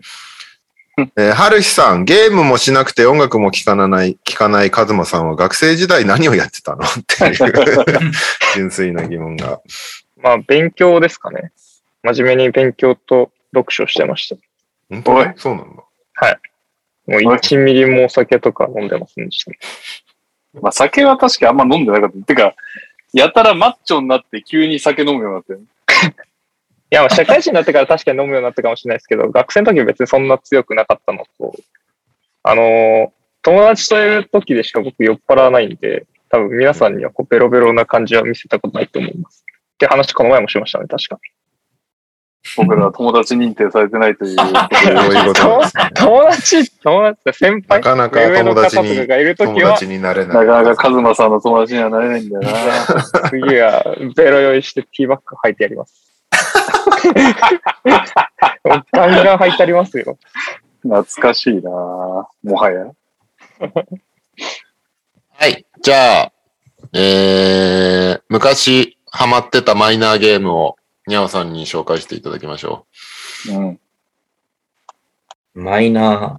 あー、ゲームギアって知ってますう。はいはいはいはい。わかりますよ。あの、ゲームボーイのちょっと進化系といいますか。初めてカラーでできる携帯ゲーム機みたいな、セガゲームギアなんですけあれど、メガ、メガドライブのゲームボーイはみたいなんですよね。なんでその時、あの、小学生だったんですけど、まあ、携帯、手で持って歩けるゲーム機でカラーっていうのがもうすごい画期的で、すごいハマってたんですけど、その中でも、マイナーゲームで僕ハマってたというと、相撲のゲームで、ああ、ハリマナだっていうゲームがあったんですよ。そうかなと思ったら、やっぱハリワナだった 知ってるんですね。多分、ほとんどの方知らないかなって思うんですけど、なんか多分、漫画とかアニメとかなんですかね。ああ、ハリマナだ。もともと漫画ですね。うん。はい。サダヤスさん？サダヤスケイさんかな？確か。漫画自体読んだことなかったんですけど、そうとりあえず相撲ゲームで買ってみて、まあ格闘ゲームなんですよ、もう。とにかく相撲なんですけど、張り手しまくって倒すみたいな。あ、これで、これです。これです。あの、これ多分もう、キングオブマイナーゲームに近いんじゃないかな。これめっちゃくちゃ面白そうだな、これ。すごいね、この下の中で、あの、お前の、俺の突っ張りで地獄へ送ってやるってコメントが入ってるけど、この地獄の、地獄のじ地に点々なんだね。地獄へ送ってやるっていう。本当だ。なんか、ハリマナだって、うろ覚えだけどさ、なんかちょっと鬼滅みたいな、なんかこの、負けた側のストーリーが実はメインストーリーみたいな、なんか、そういう系じゃなかったっけ？そうだっけ？読んでないわ、俺。ハリマナダに漫画知らないからなんとも言えないですけど。ハリマナダにボロクソやられてく力士たちのなんか、ストーリーみたいな。まあ、なんか、あれだよね。むちゃくちゃ強キャラ、強キャラなんだよね。そうそうそうそうそう。乱暴、乱暴なやつです、めっちゃ。なんか、あれだね、なんかもうスタート時点で横綱みたいな感じでしょ確か。あ、そうです。そんな感じな気がする。それ、それどうやって 物語進めるの？すごいよね。あの、成終長。着点がない。そう、成長ものと逆を行くっていう、もう負けらんねえみたいな、あの、転落していくみたいな話になる。あの、この作家さんが今やってるあの、フォーシームっていう漫画も、あのやってるんだ。負けたら、給料がゼロになるけど、勝ったら倍になっていくみたいなピッチャーの話なの。ロートルピッチャーの。うんああ。だいつ負けるんだみたいなのでみんなが見るみたいな感じなんだけど、うーん。まあ、やっぱそういう路線なんだね、多分。なるほどね。俺より詳しいですね。僕はこのゲームでしか知らないんですけど、まあ、これ、まあ多分、クソゲーだとは思うんですよ。ちゃんと見たら。まあ、大体ね、漫画モデルのやつは大体クソゲーだからね。うんたいっていうか。引退 いいね、この感じ。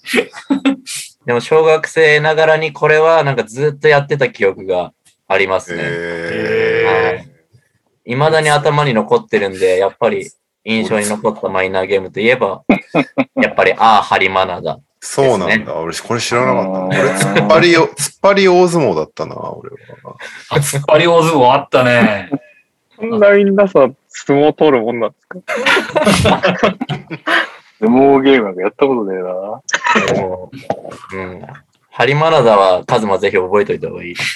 ハリマナダ。ハリマナダ、覚えておきます。ちなみにあの、ああ、ハリマナダ今見たらアニメ化されてまして、そうなんだ。はいええアニメの声はですね、なんと、スティーブン・セガールの吹き替えで有名な大塚明夫さんです。無駄に豪華。ええあの、スティーブン・セガール、もしくはガンダムだとアナベル・ガトハリマナダのアニメなんて大昔だよね。俺小学生だよね。ー、メタルギア・ソリッドのソリッド・スネーク。おはいー、メタルギアわかります。すごい。すね。で、沈今黙、沈黙の名古屋場所みたいな感じ。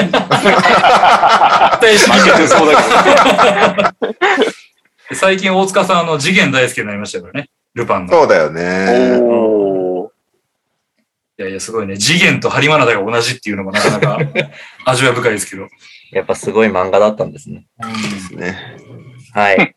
それがはい僕のハマったマイナーゲームです。にゃおです。お久しぶりです。えー、おめでとうおかえりなさい。おめでとうございまとか会員おめでとうですただいね。ま。ありがとうございます。す。はい。はいで、早速で申し訳ないけど、ファンタジーについて喋ってください。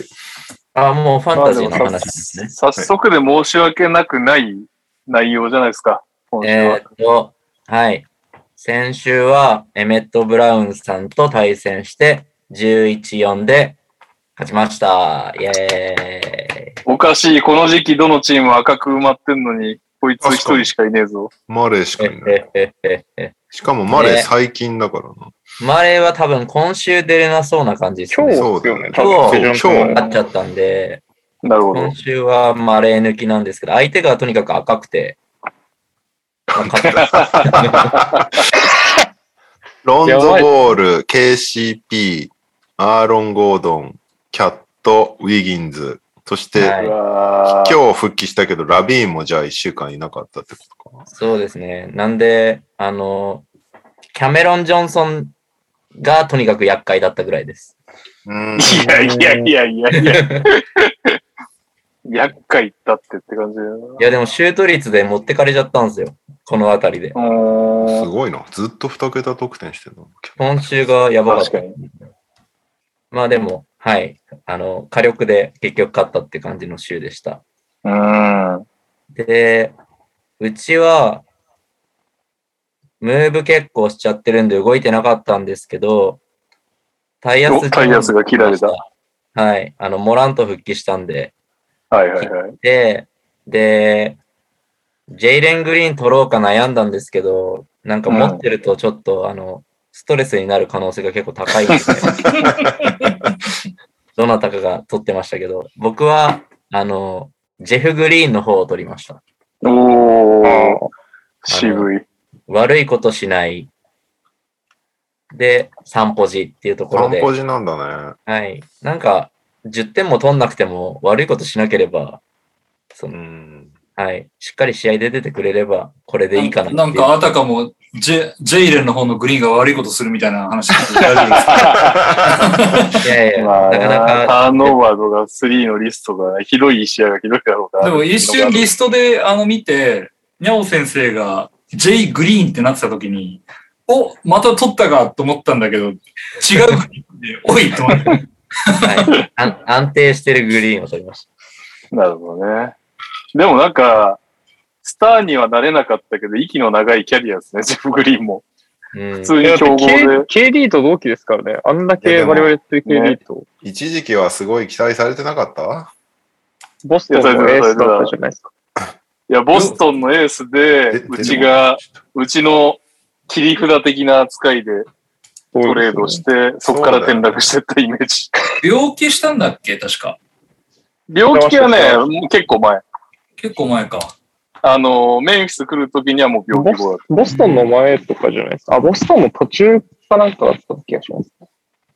いや、でもなんか、あの、ひいき目抜きに、ハーデンが息を吹き返させた選手だと思うよ。なんか。ああ。うんロケッツに来てから、ロケッツの時もあんまり期待されてなかったけど、ロケッツでひたすら活躍して、その後結構評価を上げた印象。ネッツでも結構頑張ってたし。なる確かに。うん。まあ、確かに、メンフィスではもうメンタルボロボロだっただろう。うんな。一番手で、ファーストオプションで一番最初使われてて。過渡期だったんじゃない？キャリア的に。うん。そうだね。あの、弱弱弱小のエースから、エースからロールプレイでダメで。ヤーにうん切り替えられるかどうかみたいな。ただ、僕が唯一、唯一じゃないか、新婚旅行で、えーっと、強い頃のグリッドグラインドの時の グリズリーズを見た時は、ジェフ・グリーンが生きってる時期で、ダンクも目の前で見ました。うん ジェフ・グリーンのダンク結構すごいですよね。なんか、飛ぶジェフ・グリーン感じが。ってでもね、すごいんだけど、右行く時しかダンクできないんだよね、NBA 選手なのに。左に回ってると全くダンクできないって、そんな選手いるみたいな。懐かしいですね。はい。あとは、あれですね、うちのチームでなんか特筆するところは、あの、サディック・ベイが、グラント、ジェラミー・グラントがうん多。分長期欠場になってから、うん。役割が圧倒的に増えた感が出てますね。本当だ。すげえなはしばらくもうダメなぐらいだったんですけど、最近めっちゃ攻めてるんで、いはいはい。まあシュート率は良くないですけど、こんだけやってくれれば。ちょっとグレン・デイビスみたいな顔してる 眠そうな。急に急に顔いじりですか？なんで、サディック・ベイはちょっと今後も頑張ってほしいなって思って見てます。はい。はい。ね。え、もう皆さん報告終わった感じですか？はい。終わったんで、じゃあ、オーバービューいきますか。ファミリーの順位だけ確認しておきましょはい。う。えー、1位変わんないっすね。いやー、しぶとい。1位、大柴編集長。イェーイ。いいや、さっき話してたんだけど、今回勝てたの大きいよね。いや、ほんとそうなんだよ、ね。マジでね、ジャレット・アレンとアデバイオが両方いないときつかったですね。頑張りました。ううちのデズモンド、カズマが見捨てたデズモンド・ベインが頑張りました。毎週言われますね、僕絶対。今日も28点美味しくいただきました。いやー、ミスったな で、えーっと、4位に右さん。はい。うんうん強いですね。でお、えー僕が5位に上がってます。おー、イェイ復活してきた？で、えー7位にレオさん。うん。おーここまでがプレイオフラインに入っていて、カズマくんが、あ、でも上がったね。変わったね。まあ、今週のがちょっとでかかったですかね。カズマが今11位まで上がりましたね。14位ぐらいだったもんね。お見えてるね。とりあえずまだ5割復帰まで、あと16勝か。2厳しい。週間はかかるか。でもまあ、12、12 13も団子なんで、うん確かに。。12、確か13。でもまあ、実質13位ですよね。でも8位まで10ゲーム差はないんだね。う。うんん。9ゲームなんで、まあ全然、これからかな。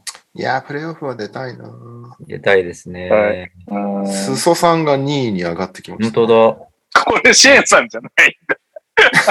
シェーンさんが上がってきたことと、すそさんなのね、これ。シェーンさんとやって俺まだ裾さんるのからだね。これからね。俺、すそさん残してんだよな、まだ。マジで人が戻ってきた時に。まだ対戦してないんだ。してないのよ。俺だけが唯一の取り出だからね、君たちに。NTR ファミリーで食われてんだから。全員踏み台にされてるからね。そうそうそう。いやー、ちょっと戻ってきてからやりたい。なるほど。じゃあ、そうですね。カズマがプレイオフ戦線に戻ってくれば、ファミリー全員いけるので、引き続き僕ない。最近のトランザクション全部ファミリーってすごくない？みんなやる気なくなってるじゃん。他の人。上から右くん、右くん、カズマ、ニャオ、俺っていう。そうだ。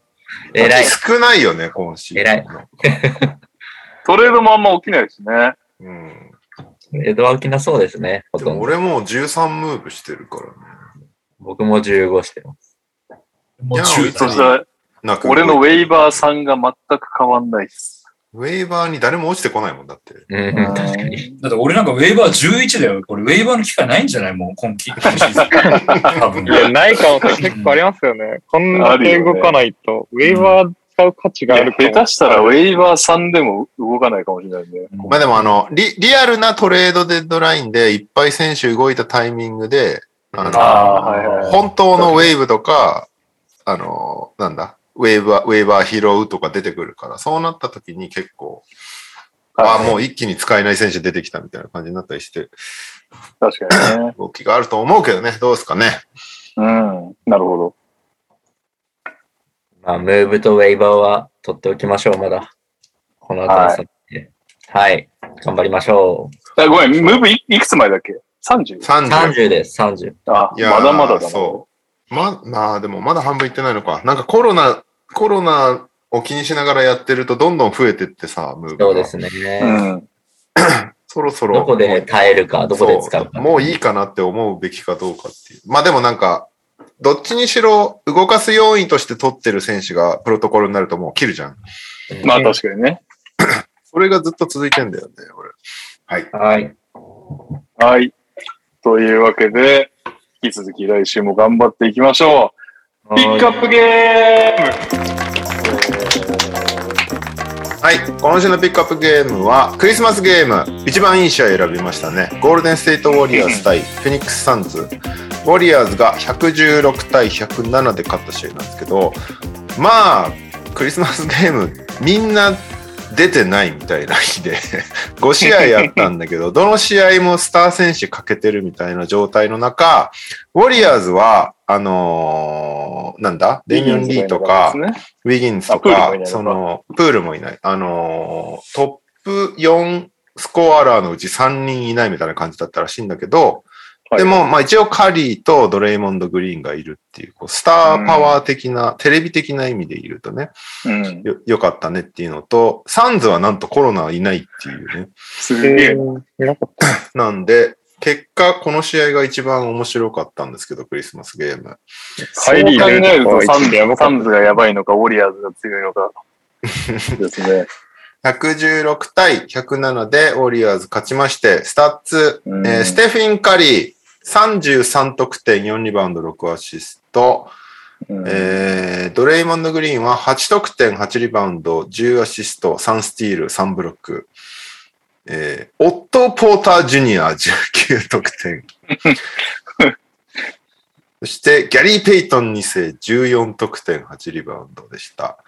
そして、サンズは、クリス・ポール、21得点、6リバウンド、8アシスト。えーブリッジス、ミケル・ブリッジス、17得点、6リバウンド。うーん次が、ブッカー、13得点、3リバウンド、3アシスト。ブッカーがちょっとおとなしい感じではありましたね。うん、そうね。という感じでした。結構終盤まで競る試合だったけど、最後の方でウォリアーズがちょっと引き離したみたいな感じでしたね。ファイトいやー、なんか極まってきてるね、ウォリアーズ。強いっすウォリアーズ強いよね。美しい、強い。なんかローテの選手がこんだけいないのに、問題なくできてるっていうことの、組織としての強さが、なんか際立ったというか。だってさ、本当だよクミンガとかさ、な。うん。めちゃめちゃ良かったし、普通に出てる時間確帯。で、ペイトンはね、先発で久しぶりに出てめっちゃ良かったし、ポーターこんな活躍すんのよ、かよ、みたいな感じだし。ブルースレジェンド。うん なんか、あと、クイーンダリー・ウェザースプーンとかさ、この日多分初めて出たんだよね、ウォリアーズ。あなんかもうー初めましてぐらいの勢いなのに、普通にローテーションでなんか生きてるみたいな、うん。なんかその、システムとしてウォリアーズ出来上がってんなっていう感じが。すごいよね。なんかウォリアーズってさ、その、ここ数年ダメだったじゃん。うんプレイもいなくて、ドレイモンドもやる気なくなっちゃって、なんかどうしようみたいな、期間中もずっとブレなかったじゃん。やること。まあ確かに。それが、ここに来て生きてるんだなっていう感じがする。うん。なんか俺、俺を、俺僕らはこれをやるんですみたいな。スティーブ・カうんー、。俺はこれをやるんですっていうのを、その弱い時期もずっと、勝って、それで勝ってきた弱い時期も、まあそれを突き通しますからっていうのをやった結果、それがなんか集大成として今、めちゃめちゃハマりまくってるっていう印象がありましたね。かなあとはもう、ドレイモンドがプレイオフでシュート入んなくて穴になるか、クレイを戻す、戻して組み込むのにそうね。時間がかかるかぐらいやってくれないとちょっと困っちゃうね。ウエスタンカンファレンスのチームとしては。いやでもクイーン、クイーン、クイーンダリー・ウェザースプーン突っ込んで活躍してくれるんだから、クレイ突っ込んでも大丈夫だよ。いや、じゃあやっぱりでかい駒を移す方が大変だから、チームが。まあでもドレイモンド・グリーンがめっちゃやる気あんのがち、まあもう本当に違うよね。去年と比べて。やっぱりあれだけシュート入んなくて、今年3割切ってんだよね、スリー確か。うん。とかで、フリースローも6割入ってないみたいな状態で、あれだけゲームに影響力を与えられるって、やっぱ、全違い然つけますよ配ないもんね、ドレイモン。まあこの試合一応4分の2なんだけど、本当なんか打てんじゃんみたいなとこも普通にパスアウトして、でもそのパスアウトが結果 OK みたいな、いいプレーを。を生み出すことができてるから、ドレーモンドのやる気の差ってでかいんだなってめっちゃ思ったね。逆になんかまあまあ、大人なんだろうけどね。どう思ってんだろうね。なんか俺らとかなんかさ、いやもうどれももう衰えたんじゃねえぐらい思ってたのが、とりあえずなんかうん。今季ね、やる気でここまでやっぱり影響力を出してるっていうのが、なんか周りの一緒のチームメイトってどういう感じで受け止めてるんだろう確かに。そまあ、OK ってまなるのか。まあ、やる気になってくれてよかったなぐらいの感じなんだ。だって去年ひどかったもんね、ドレイモンドは。だよね。うん、まあ、ちょっとワイズマンとかにイラついてた説もあるけど。ああ。確かそれまだワイズマンいるんですね、ゴールデンステートって。に。そうそうそう。ワイズマンいるような、いないような感じだっ。いや、クミンガが良くなかった、この試合。クミンがまあ能力は高いよ、ね。良くなってる気がしますけどね。あなんか、本当出てる時間は20分しか出てないからあれなんだけど、なんか、ポイント、その出てる時間帯の活躍の仕方は、すげえいいなって思ってたな、クミンガ。こんなにー。クミンガは、これからどんどんすごくなるだろうけど、うん。今すごいのが、ペイトンが、なんか、クリーニングザグラス見てたら、コンボガードの EFG のパーセンタイルが100、だもうトップ、NBA トップ らしくて、だから、なんでかと、まあ、3もそこそこ入る上に、いや、そうなんだよ。リム周りが80何パー入るらしい。もうラッセル・ウエスト、全盛期のウエストブロックよりすごいっていうぐらいのリムの決め方。もトン、すごいよね、今ね。う渡辺のブロックの価値がすげえ出てきた、あれ見て。もともともそんな3得意じゃなかったはずだけど、今シーズン結構決めてて、うん。もう、ペイトン3決め始めたらもう、優勝だよね。すごいよね、本当に。恐この試ろしいわ。合も良かったもんな。うんてか、ウォリアーズはあれね、トランジションが見ててうんいいね。あの、トランジションの外したとしても、フォローアップの選手がめちゃめちゃいっぱい走ってるから、うん。その外れ、トトランジションでレイアップ行きました、外れました、オフェンスリバウンド取りましたとか、叩き込みましたみたいなのがめっちゃ多くて、この試合。うそん。の2枚目、3枚目の走ってる感じがすごい良かった。だからそれが大体、ペイトンとか、あの、JTA、トスカノ・アンダーソンとかなんだけど、うん。ああいうのをやってくれる選手が揃ってるのはいいよね。あれもなんか整理できてそうだよね。ルーニーとかトスカランダーソンは行くけど、みたいな。ちゃんと。いやーなんか、な、そう、だからここまでずっとウォリアーズベタベムだだけど、別にサンズも普通にいいチームだったから、なんか、どどっちもいいなっていう気持ちで見てました。やっぱり、仕上がってんな、両チームともっていう感じで。なんか、ブッカーすごいんだけど、あれだよね、もう、ああいう試合になってくると、やっぱそのシュート入んない時の影響力の差がでかいよね。なんか、確かにね。カリーの最後の方に第4クォーターかなんかにダブルチームがカリーに来た時の今日のウォリアーズのフィールドゴールは10分の8だみたいなテロップが出てたんだけど。で、もう、なんかブッカーってそういうイメージないよね。うん。まあそのやっぱ引き出しの少なさというか、シュートに向かうテクニックがすごいいっぱいあるんだけど、そのそっからプレーメイクみたいな印印象というか、引き出しは少ないような気がしちゃいますね。まあそれが物価のいいところな気もするけど、打ち続けるみたいなね。でもそれにしてもね、このやってやっぱり競る試合がプレイオフになると出てくるから、またクリポ頼みかいってなってくる試合が結構、1年年取ってますからね、クリポさんも。うん結構、ブッカーがどっかでさらに覚醒しないことにはみたいなシーンが来そうですよね、プレイオフで。まあ、あとはこの間同じ話しちゃったかもしれないけど、どの番組かわかんないからもう一回言うと、ステフがなんか defensive efficiency でリーグ5位みたいなテロップが流れてたけど、これは、なんか、急に上手くなったわけではなくて、単純になんかルールの変更にめっちゃ助けられてんじゃねえかなと俺は思ってます。それはありそう。めちゃくちゃ手癖悪かった。悪いですか？ステフさん？ちょっとオフェンスフリーになったということで。ずっとドレイモンと一緒に出てるかとかね。なるほど。なるほどね。セットで出てるからね。サンズは、あれだな、なんか、ね、この間な、去年よりも結構走るようになったなっていう印象があったかな。うん。サンズって結局、クリス・ポールのそのハーフコートオフェンスが強いからみたいなので、うん。すごい躍進したけど、今シーズンは結構、なんかあれなんだよね、ペースもすごい速いんだよね。リーグ3位なんだよね、ペースが。うん。で、なんかこの間、アスレチックだったかリンガーだったか、ポッドキャスト聞いてて、リンガーだったかな？そのサンズの番記者の人が言ってたのが、クリス・ポールって今までペース、クリス・ポールのいるチームがペース、リーグのトップ3分の1に入ったことないみたいな。3分の1に入ったことないんだ？へーずーっと遅いのよ、クリス・ポールのはいはいはいはい。なんかロブシティとかやってるからすごい速そうなイメージあるけど、うん割とずっとハーフコートでやってるっていう。逆にそのペースでアリウープしまくってたのすげえな。それが今シーズンは3位だから今、100.7でペース。はいはい。だレギュラーシーズンはやっぱペースがないと勝てない。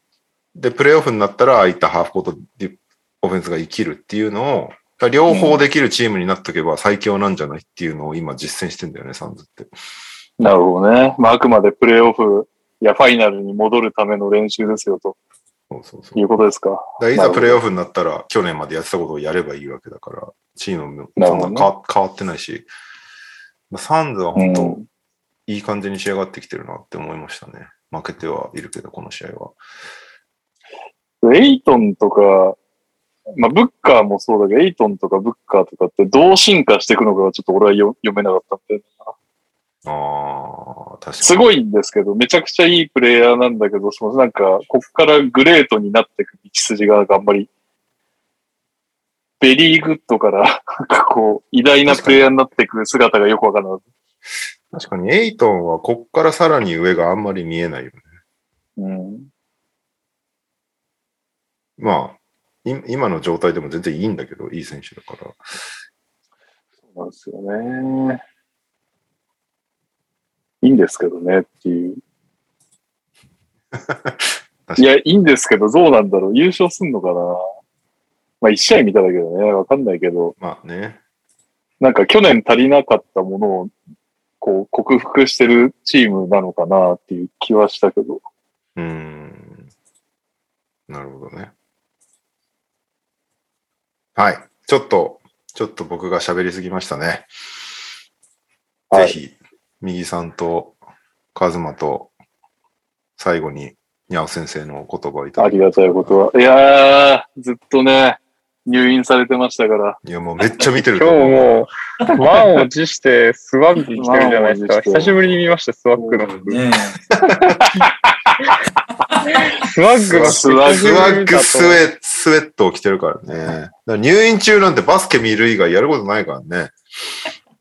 皆さんは1試合ずつしか見てないでしょうけど、僕はサンズとウォリアーズの5試合ずつ見返してきましたか 楽しみですね。スワッグじゃなくてサンドウェッジ A グリーンかもしれないけど。まさかのゴルフ。まさかのね、ま SWS さかのゴルフ。AG になってるからね。先いいですか？薄いんで。はい、お願いします。あのーまあなんか今出たお話をうんうんと思いながら聞いてたんですけど、まあなんか、これはゴールデンステート勝ったけど、どっちに転んでもっていうようなゲームだったなっていうのをちょっと見てて思ったかな。なんか、オット・ポーター・ジュニアの謎の最後のいや、ほんとそうなんだよね。確変が起きて、それでゴールデンステートが勝ったっていう感じだっあれたから。なかったらサンズ勝ってたかもしれないけど。うん。であ、のーなんかさ、ミドルミドル3って入れた後のマジ早い段階での3クソ受けたんだよ。うん調子乗ってるなって感じヒだったね。ヒートチェックの時間帯じゃないでしょ。めっちゃふざけんなって思ったけどね、俺は。まあだからそれがあったからっていうとこだしね、実際それで、えっと、223だから7点か。うん。まあ、たらればだけど、あれがなかったら109点で、まあ、ギリ勝ったみたいな感じでしょ、ゴールデンステートが。うん流れのことも考えると、全然、サンズに転んでてもおかしくなかったなと思うんだけど、なんかスタッツ見て印象と違ったなと思ったのって、なんかリバウンドやたらサンズが取られてんなって印象があったんだけど、最後。うん。ああ。リバウンド見たらあんまり変わんないんだよね、数字が。うん。うん。まあ、負けてるけどね、サンズが。うんうんなんかオフェンシブリバウンドをめっちゃ取ってるイメージがあったなうん、そうそう。なんか、ウォリアーズにひたすら取られてセカンドチャンスとかがなんか向こうに与えてるなっていうのがあって、まあ、負ける要因ってこういうとこよねっていうのは、まあ見ていて思ったのと、あと、オフェンスリバウンドはゴールデンステート 12? 12だ。12対9。9あうんー3本差ね。なるほど。まあ、あと、まあ、ゴールデンステートは徹底的に物価を抑えるっていうことをやったんだろうし、うん。逆にサンズはカリーを抑えられなかったっていうところなんだろうし、どうなんだろうね。まあ、ほぼほぼ、ほぼほぼフルメンバーのサンズってことでしょ？これは。まあそういうことですね。唯一、ね唯一じゃないけど、その、プロトコル入りしてないっていうね。でもな、今日、今日なんか出てたよな。プロトコル入りのニュース。それえあと、れってプレイオフ戻ってくんだっけ？シャなんだっけ？かあ、シャリッチもいないのシャリッチいないですよ、この試合え、。シャリッチじゃなくて？シャリッチの他にカミンスキー？あ、カミンスキー、カミンスキー。ああ、カミンスキーね。カミンスキーどうなんだろう。一瞬めっちゃ活躍してたよね、カミンスキー。あったね。なんかうん、一試合だけすげえ活躍するみたいなのあった。まあそれと、なんかもう、むちゃくちゃ手負いなんだけど、なぜか強いゴールデンステートと。うん。う。うんん。いうことで考えると、まあ確かにウォリアーズの方が先はあるのかなと思いつつ、うん。うん。どうなんだろうね。これクレイ戻ってきたらクレイ出すのかな？いや、でもクレイ・トンプソンのチームだからね、ウォリアーズはね。そうだよね。いや、俺、いつ、どう、この試合を見て、いつどう、いつどうクレイに持ってくのかばかり気にしてたら同、じこと考えまてさかの、まさかのレオから。レオさんが言うと。いやいやいや、もうね、これだけ、俺、俺だけじゃないっていうのは分かりましたよ、この、この、いやいやいや、右君に喋らされ、これで証明されましたよね、本当にね。いや、この試合見た後、さぞみどみゆきさんも無茶をして持ってくんだろうなと思ったのにな。意外と持ってこないからさ。いや出すのかねとか言い始めちゃったから、何ひよってんだと思って。そういうね、そういう戦略ですよ、この、言わせるっていう、このね、見事にハマってね、これも。やっぱもうね、証明されちゃいましたよ、やっぱり。自分一人が言ってるんじゃだけじゃないぞと。あの大西亮も言ってるぞという。ことでね。うん。まあ、でもね、どうすんのかね。なんか強いねとは思うけど、本当にこのまんま行くのかなっていうのも若干、そんなうまくいくかねっていう思いもありつつ。ね。うん。まあでもそろそろだからね。うん年内はもうないとして、1月中にはきっと戻ってくるだろうからね。うん、どれぐらい、どういじる？まあでも、いじるも何も今、結構主力が3人ぐらいプロトコルで離れてるから、帰ってくんならすすんなり入れそうって感じもするけど、どうなんだろうね。あなんか、個人的には去年ダメだったので、クリス・ポールにちょっと今年はリング取ってほしいなといううん。のもあるので、サンズ頑張ってほしいなという気持ちを思いながら見てましたけど、クリポは相変わらずうまかったね。うまいね。なんなんだろうね、あれね、本当ほんあと2、3年できそうだよね。ほんとミドル、目つぶってても打てる感じすごいよね。あともう、土壇場でなんでこの人こんなにススリー打ったら入るんだろうみたいなのもずっと思うけどさ、もうなんか、確かに。それ入るかー終わりのプルアップ3とかもうんえー、カズマ行く前に、ハルシさん、ラブが、キャブスが負けまくってたここ数年の態度が良くなかったことに対して、ドレイモンドが勝つのが当たり前から負けるのが当たり前の状況になることに対処するの難しいよな、わかるよ的なことをインスタで言ってたらしいという。えー確かに最近ラブ普通に楽しそうにキャブスでプレイしてるもんね。あんなにふてくされてるあんなわかりやすくふてくされるプロ選手いないよね。いないでしょ。確かに。本当 しかもなんか、ケビン・ラブ、そういう人に見えないからまたすごいよね。うんギャップ理論で。しかもね、分かってて契約したじゃんって感じしたじゃん。レブロンいなくなって 速攻長期大型契約結んでたじゃん。あ、もう、そそういう感じなのねって思ってたら、負けたことにすごい、苛立ってるのが不思議と思ってたんだけど、まあまあまあ、でもね、今、元気そうなんでよかったですけど。クリップあれもすごかったな。あの、バックコートでリップスルーして、ボーナスフリースローもらってて。ああ、いや、もうなんかもいや話う、でしょって思っちゃうんですけど。なん、なんなのって感じだよね。取らなきゃいけないっていうことなんでしょうけど、なんか、すごい不愉快な気分になりますね。バスケのプレイじゃねえよっていう。いや、なんかクリップのブンブン丸はあんまり叩かれない気がするんだけど、何なんだろいや、俺は好きじゃないけどね。まあなうね。いや、まあない。ハーデンのあの突っ込んでってフリースローも取られるのはひたすら叩かれたけど、クリップのブンブン丸はそんなに叩かれなかったっていう。なんならもう、標的にされてるもんな、はうい。ん。確かに。クリポもようやってるもんね。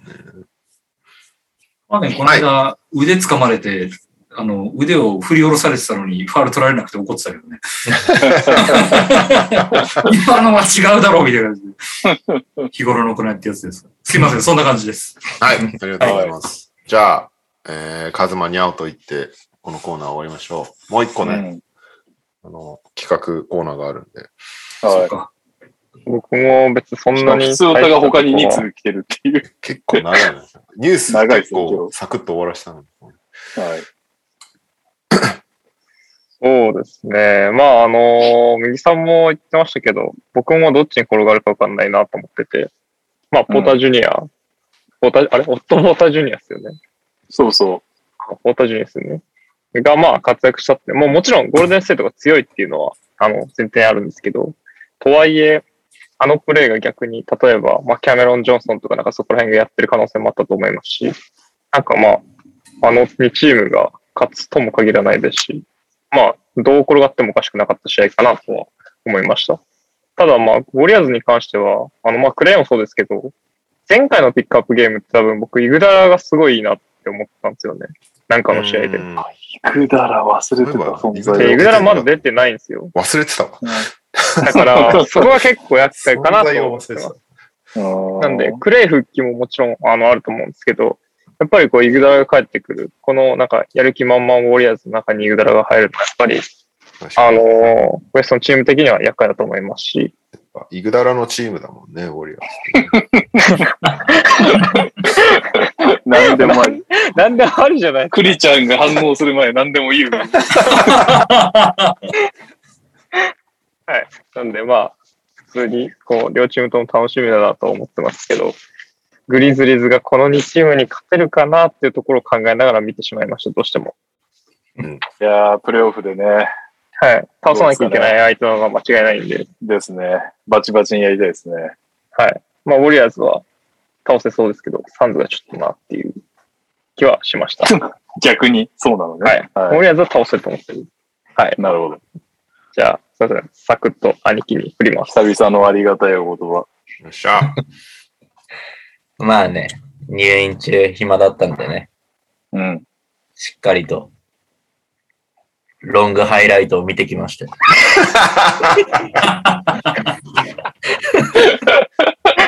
絶対今見ただろいやもう、あの、ひ必要な情報は全部入ってますから。オット・ポーター・ジュニアすごかったのも見てますから、ちゃんと。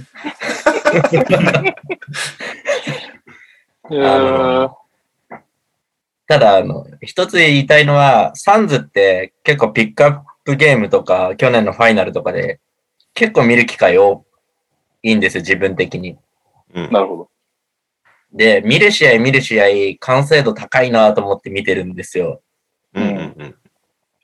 まあ、クリポをはじめ、パス回しもすごいいいし、うん。シュート力もあるしで、すごいいいチームだなって思うんですけど、なんかそこ相手に結構、ウォリアーズが、あのー手伸ばして、まあ、スティールを結構してたじゃないですか。引っ掛けたり。うん。うんうんでまず思ったのは、サンズ相手にそれできるんだっていうところが、まあ、一個すごいなって思って、で、さらに言うと、それを、フルメンバーどころか、まあ、主力がほとんどいないようなウォリアーズが、うん。結構しっかりやってるじゃないですか。確かうん。そこがやっぱその、クミンガをクリポにつけてる時間帯とかあったもんね。ありましたねありまし。たね。だからなんかそれがさっき、あの、レオさんとかが言ってた、ウォリアーズがずっと続けてきたシステム的なものに、その若手とか、まあ無名の選手をこう当て込んでって、まあしっかりやることやってるから成り立つのかなと思って、ううんん。なんか底知れない凄さを感じました。なんか、その、ロスターだけ見ても結構違うじゃないですか、レベルが。ううんん。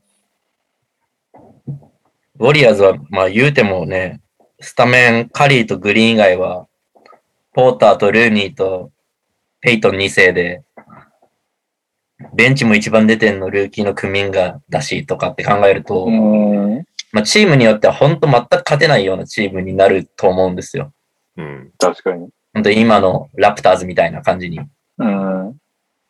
らそれをここまで持ってくって、まあ NBA 選手ってみんな実力はあって、それがちょっとしたこう、組み合わせとかシステムとかで、こんなにもこう、強いサンズに勝てちゃうんだっていうのが、なんだろう、このすごい高いレベルの中でもそれができるウォリアーズってやばいんだなって思いました。うん。うん、で、さっき皆さんが言ってた通り、まだまだウォリアーズって主力が出てないじゃないですか。うん。その、ウィギンスだの、プールだのもだし、クレイ、グダラ、このあたりが来たらほん本当に、ね、まあ全部がうまくいくかわかんないですけど、メンツ的にも穴がないし、でシステムとか、そのみんなのモチベーション的にも今穴がなさそうな感じなので、まあ本当に強いしいいチームなんだろうなと。僕サンズがずっとすごいいいチームだと思って見てたんで、うん。そこにこういう感じに勝てちゃうんだっていうところが、なんかこの試合、まあ、ロングハイライトを擦り切れるぐらい見た僕の感想です。ロングハイライトでそれだけ出てくるのすごいっすね。ハイライトを、ロングハイライ普通に試合見たらト多分、1本当だよ時間ぐらい喋れるんで。を、ロングハイライトを擦り切れるぐらい見るなら試合見た方が早い。いや、でも、はい。なんか、間違いなく強い2チームだと思うんで、はい。確かに。レベルは高かったな。楽しみですね、この2チームはね。はい。ありがとうございます。というわけで、はい。次の試合いきますか。来週の試合決めましょう。うんえっ、と、ベーシックパスで選びますと、明日がネッツクリッパーズ、あと、クリプトドットコムアリーナ。クリプトドットコムアリーナは、レイカーズもクリッパーズも初戦負けてんすよ。まだ誰も勝ったことないんですよ、クリプトドットコムアリーナで。誰もってことはないか、その LA のチームがまだ勝ってないね。えー、水曜日、ね、クリッパーズ。はい。そうね。ナゲッツ・ウォリアーズ。あ、ウォリアーズもう見たばっかりだもんな。そうですね。えー、30日、ジャズ・ブレイザーズ。ジャズもこの間見たな。ブレイザーズも CJ いないからな。大晦日、31日、キャブズ・ウィザーズ。なんか、キャブズ、キャブズばっか結構見てるもんな。見たね。うん。キャブズ見ると、ハルヒさんも呼ばないといけなくなるし、大変だからね。えー、正月1月1日、クリッパーズ・ラプターズ。クリッパーズ好きだな、楽天さん。人いない人いないだからね、これね。うん。えー、1月2日日曜日、ブルーズ・ウィザーズ。おうえー、1いいっすよ別にブルーズ見て月、もでも、ロンゾいないのがもったいない気あがする。あ、そっか。1月3日月曜日、ウルブス・レイカーズ。ウルブスもレイカーズももういいかな。カキャットもいないしね。うんで、当日になるのかな？と、こ来週って4日にやるでいいのかな？これね。1月4日火曜日、グリズリーズ、グリズリーズネッツ。4日俺、ゴルフだな。入れちゃっそれは知らんわ。た。いなかったらごめんなさい。まあ、それ日、。俺も行くゴルフだからいなかったなんだお前らちょっとずらしましょう。い5日でどうですか ?5 日で。ゴルフをずらせ。二人、二人いるなら。5日水曜日の可能性出てきましたね。あ、でもこの週あれだよねダイナーが、ダイナーが週末に回るから、別に水曜日でもいい。あ、ダイナー、まあいいや、はい。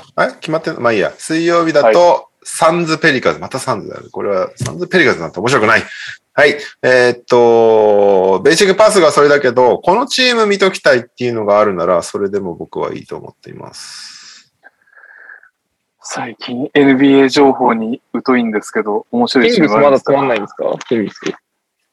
ああ、フォックス戻ってきちゃったから、ハリバートンタイムは終わったけど、終わるかもしれないけど、まあ僕は好きなんで、いつでも出るかもしれない、キングスは。逆にどう共存するかっていうね。そうですね。水曜日29日のサンダー・キングスっていうのありますよ。おおでもサンダー俺ちょっと見てみたい。見たいよねいやでも、ベイズズリーないんでダメですよ。いやいやいや。ベイズリーは興味の中のなんか6位ぐらいだよ、俺のい中や、で。せっかくなら、せっかくならベイズリーいる試合がいい。キングスはあとヒート、ルカのいないマブス、それはやめよあとは、こんなもんだな。キングス・レイカーズ。レイカーズはもういいよな。う。まあ別にヒートでもいいけど、ヒートも結構人いないよね、今。帰ってきたんじゃない？なんかジミージミーとかかも普通にいますよね。帰帰ってきてたよね。あ、本当？ただ、まあ、あの、あれがいないけど、ラウリーアデバヨ、アデバヨとか、ラウリーもいないね、今ね。ゲイブ・ヴィンセントが頑張ってる。はいはい。ああいや、なんかサンダー、サンダー・キングスはありな気がしてきたな、ちょっと。まあサンダーさ、面白かったベイズリー帰ってきたらもう一回見りゃいいじゃないの。そうですね。そうしましょうか。ベイズリー会ですね。いあれキングサンダーがいつだっけ？キングス・サンダーが29。?29。あさって、入れとこう。キングピックアップ、キングスサンダまあ、まあリアルタイムで見なくても、三が日中に見ていただいてもいいですし。ー。はい。じゃあこれでいいですか？うん。はい。12月29日、僕の義理のお姉ちゃんの誕生日です。おめでとうございます。えー、昼間の12時から、オクラホマシティサンダー対サクラメントキングス、アットサクラメントですね。29日、あなたベロ酔いでしょ、インターカップで。義理のお姉さんお祝いしないです。そう。ウィンターカップの決勝から、えー、そうですね。違う忘年会に行くやつですね。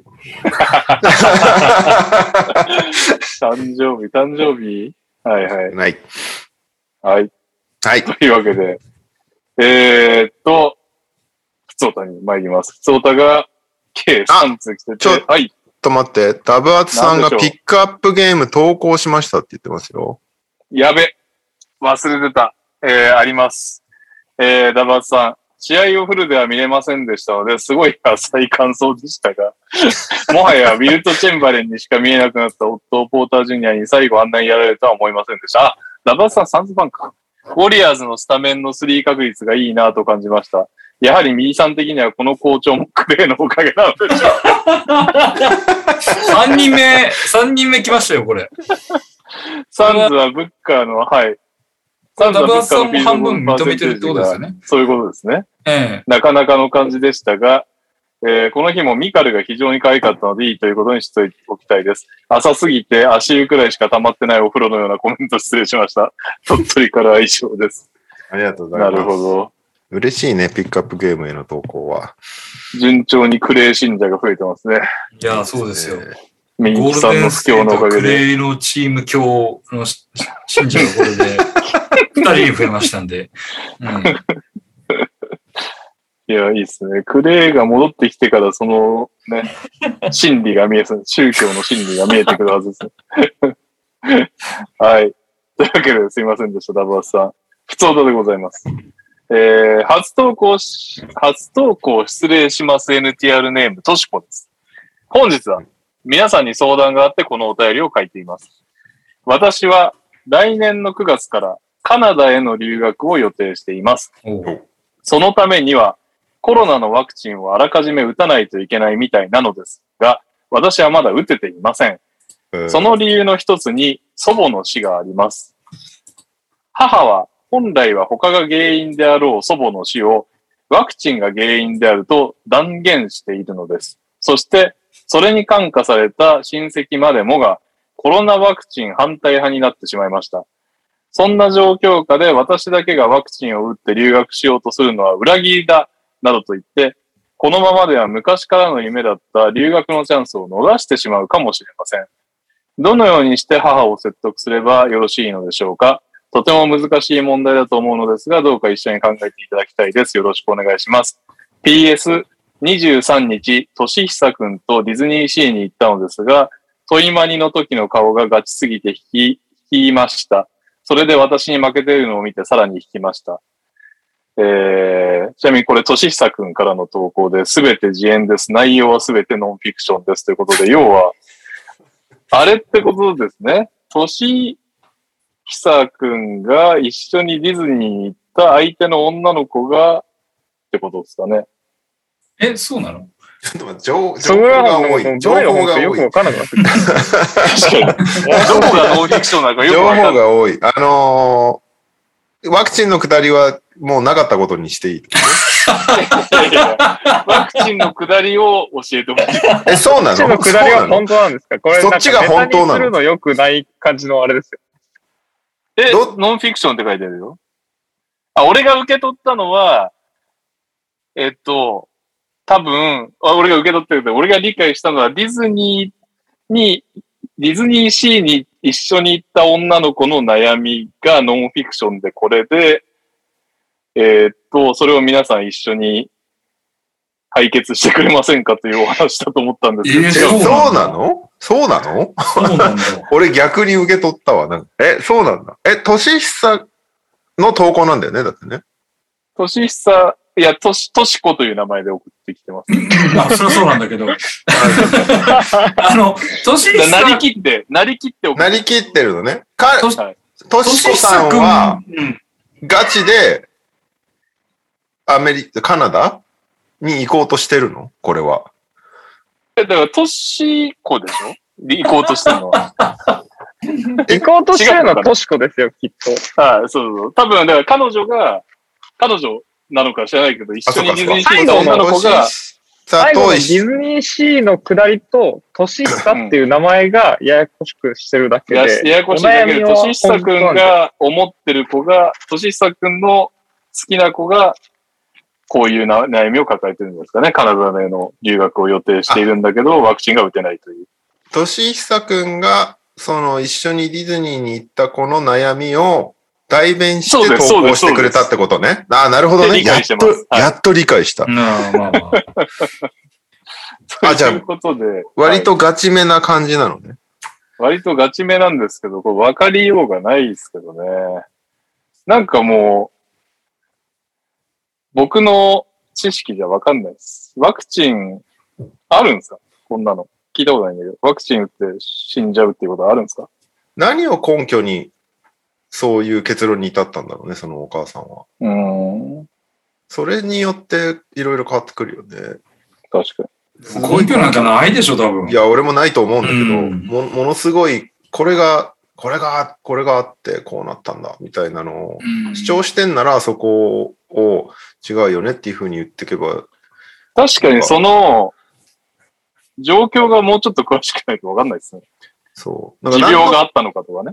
そう。何の根拠もなくワクチンのせいなんですっていうふうにしてるんだとしたら、相当どうしようもないというか、なんか、まあまあ確かに。そそういう人が一番ひっくり返せないじゃん。確かに。いやまあだからこれってさ、結局その、そういう状況だと仮にに考えると、あの、ん。宗教の話と非常に似てくるので、いや、そうなんだようね。ん。うん。あの、まあ、適切な例かもしれ、例じゃないかもしれないけど、まあ、わかりやすいように言うと、うん。あの、仏教を邪教だと言ってるキリスト教信者を仏教に改宗させるにはどうするかみたいな話と、ほぼほぼ同じなわけじゃん、そんなの。まあね、無理じゃん、そんなの。仮に根拠がないんであればね、うんお母様の。そう。だから、キリストが正しいか、ブッダが正しいかなんて、釈迦が正しいかなんてわかんないじゃん、そんなの。うん。わかんないですうんねで。それと、なんか全く同じことでさ、で多分どっちも正しいんだよ、おそらく。うん。で、ワクチン打つかどうかみたいなものも、ま、本当に似たような話で、打ったから助かってるのか、打たないから何なのか。でもまあ一応打ってる方には、それなりの科学的な根拠はあるんだけど、でもそれが100%かって言われるとそうでもないっていうことで。まあね、100、100ではないからね。うん。で、そうなると反対派はその100じゃないところついてくるから、結結局終われないんだよね。そうなんだよね。うん。まあ、だから一つは、なんか、そろそろ統計とか出てきそうじゃねっていう気もするけどね、こんだけ広まってきたら。本当にその、なんか、ワクチン打って、それが原因で、と断言できる死が世の中に、ね、あったの、あったのかないのか、あるんなら何パーなのかみたいな。そうなんだよね。そこがややこしいよね。ワクチン打って助かったデータと、ワクワクチン打って死んじゃったっていうデータってまた全然違うものじゃん。うん。で、その、そうね。そこが本当にどれぐらいあるのかっていうのは、まあでも逆にあるなら知りたいけどね。そのワクチン打ってどうなっちゃったみたいなっていうデータ。うん、そうね。あんまり聞かないもんね、そういう話をね。あ、まあなんだっけ。チップが埋め込まれるとか、そういうのしか。そうそうそうそうそうだからファイすぐ 5G を受信するとかさ。すぐ、すぐ、すぐ変な話になっちゃうからさ、ワクチンの、その、ダメな話みたいにしてると、すぐなんか話が、急に、そ、そこを否定してるのみたいな話になってっちゃうから。もうちょっとなんかね、根拠として、うんこういう実例が出てて、みたいな数字が、そろそろあってもおかしくないけどね、実際。うん。1年やったわけだからね。ね。調べたら出てきでもそう気がしますなんだろう、なんかまあ、多分本当に解決策を見出そうとするんだったら、なんだろうな、俺は個人的な意見として、信じるのはそのお母さんなり親族の自由だけど、うん。それを強制するなっていうことしかないよね。うまあね。ん。だから、なんかまあ、それは親子なのかもしれない、親子だし、そうでなんか心配して言ってくれてんのかもしれないけど、まあ、うん。うん。それを強制されて自分の可能性を潰されるんだったらそれは嫌だっていうしかないっていう。そうねね。えうんでも、とはいえ、この状況かわかんないけどさ、ごめんなさい。ちょっともう、としこさんの状況もわかんないんですけど、うん。まだおそらく、としひさん確かめっちゃ若いよね。高校生とかだよね。確かね。ってことは、多分、行くんだったら、親の支援のもと行くんだろうからね。留学も。っそうあてなると、なかなか、い今のタイミングどちらにせよ行く、なんか、ど、どう、ワクチン云々のが解決するしないをよそに、今行くタイミングじゃないんじゃないっていうのはちょっと思うんだけど、だ来年の9月には終わってるという予測のもと計画を立てているということなんでしょうかね。あれなのかな？こう、こその相手が高校生なのかわかんないけど、高校生のうちに行っときたいっていうのがあるのかな？そそれによって変わってくるんじゃないにそっか。としひさくんが高校生だからといって、としこさんが高校生とは限らない。なんか今、今急いで行かないといけない理由があるのかによってまたちょっと変わってくるよね。今行かないと卒業しちゃうからとかなのかね。とか、そうそうそうそう。うん。なるほどね。でもな、今、今行ったら行ったで大変だからな、海外は。確かに。まあちょっとカナダの状況がニュースにならなすぎてわかんないけど、アメリカは大変そうだもんね、とりあえず。でも、どうなんだろう？なんかそういう感情的に来る人はどっちかっていうともう理論武装してぶつかっていくしかないような気がするんだよね。いや、そうなんだうよね。ん。だから多分お母さん、ごめん、勝手な想像だけどお母さんとか反対してる人の方は絶対に感情的なんだろうなっていうふうに聞いてて、まあ思ったからそうだよねまあ自分のケースで言うと、そう反対する人に対しては、それっぽい理屈をつけて、あの、論破しないまでも、論理的に説明すると割と聞き入れてくれるっていうか、うん。うん、の、のはあった。あと、俺は個人的になんか、その、コロナ、成り立てぐらいの頃に、仕事で本当にコロナが怖くて怖くて仕方ないみたいな感じの人で、マスクしてない奴は死ねみたいな感じの人が、まあいてさ、うん実際。うん、うん。だからまあ、すごく場を悪く、雰囲気を悪くしたので、うん。あのーその、どっちかというと大丈夫だ派の意見を、都合のいい意見ばかり集めて話をしたのよ。うん。もう、突っ込みどころ満載なんだけど、自分でも。うん。はい。うん。なんだけど、あのーいかにも偉そうな人がこう言ってるとか、うん。ううんん、なんとかさんがこういう話がある、こういうデータがあるとかっていう話をしたのね。うん。そしたら意外と聞き入れてくれたっていう、まあ、経験があって、へえ。えだからまあそれはなんか冷静になんかそれっぽい意見を言って説得するっていうのはありかもしれない。あの、ノーベル賞の山中さんがこう言ってるみたいな話とか結構聞く。はいはいはい。うんでちなみに山中さんは感染症でも、こう感染症とか公衆衛生とかの専門家では全くないので、何のあれもないんだけど、ただ医学者で、う。そう、あの人は全然分野が違うから、そう。で、うんあれは本人も認めてるんだけど、医学者として一応発信していくっていう体でいろんなデータを出してる人なので、なるほどね。うん。だからそういうのをちょっと伏せて、まあ、うんだけど、ノーベル賞を取ったの山中さんがこう言ってるんですよっていうようなことを言えば。日本人は割と権威主義というか、はいそういうのに弱いので、うん結構それで聞くことがある。冷静に考えると、この人専門家でも何でもないから、なんかそう言われてもどうなのっていうところにはなるんだけど、結構聞きやすいっていうのはあるかもしれない。うん。確かでこれ今冷静に考えると、そのさ、感情的になってるで思ったんだけどさ、なんか、要は、祖母が亡くなったってことは、母の母が亡くなったってことですよね。おそらく、その、に。ああ、そういうことだよね。うん旦那のじゃなくてね、やっぱり親が亡くなったのがいつだかわかんないけどさ、近々だとして、それで子供もカナダ行っちゃいますっていう、確かになんか感情辛いかもね、うんお母さん。確かにね。そういうのはあるよね。単純に。確かにね。しかもね、まだコロナがぐずついてるのにっていうところで言うとね、あなたまで失いたくないみたいなのはあるでしょうね、やっぱりね。まあね、それはわかるよね。うんでもなんか周りの親族もみんなっていうのはちょっと辛い、辛い。確かに、確かに。それは怖いね。うんまあまあ。というわけで、まあ、右さんが話したような話ですとか、あとは本当に統計が出てればね、一番、いや、そんな人いませんよで済むんであれば、そういう話も示して、客観的にはい数値で言っていただければと思います。何のコーナーだという。本当だ。すごいそして、番組だ普。通歌、普通歌がまだ和石さんの前にもう一通来てるんですが、もたまさんです。はい。えー、勤め先の後輩が大学一部のバスケ部出身とのことで、いろいろと裏話を聞けるのが楽しいです。そんな裏話の一つがシューズ契約。大学一部になればバッシュなんか無償で提供されるのかと思いきや、数千万円単位でシューズメーカーからスポンサー料金をもらっている大学もあれば、契約しているため公式試合ではいやいや水野を履かなくてはいけない大学、アシックスが割引で買えるのみの大学などいろいろ事情があるそうです。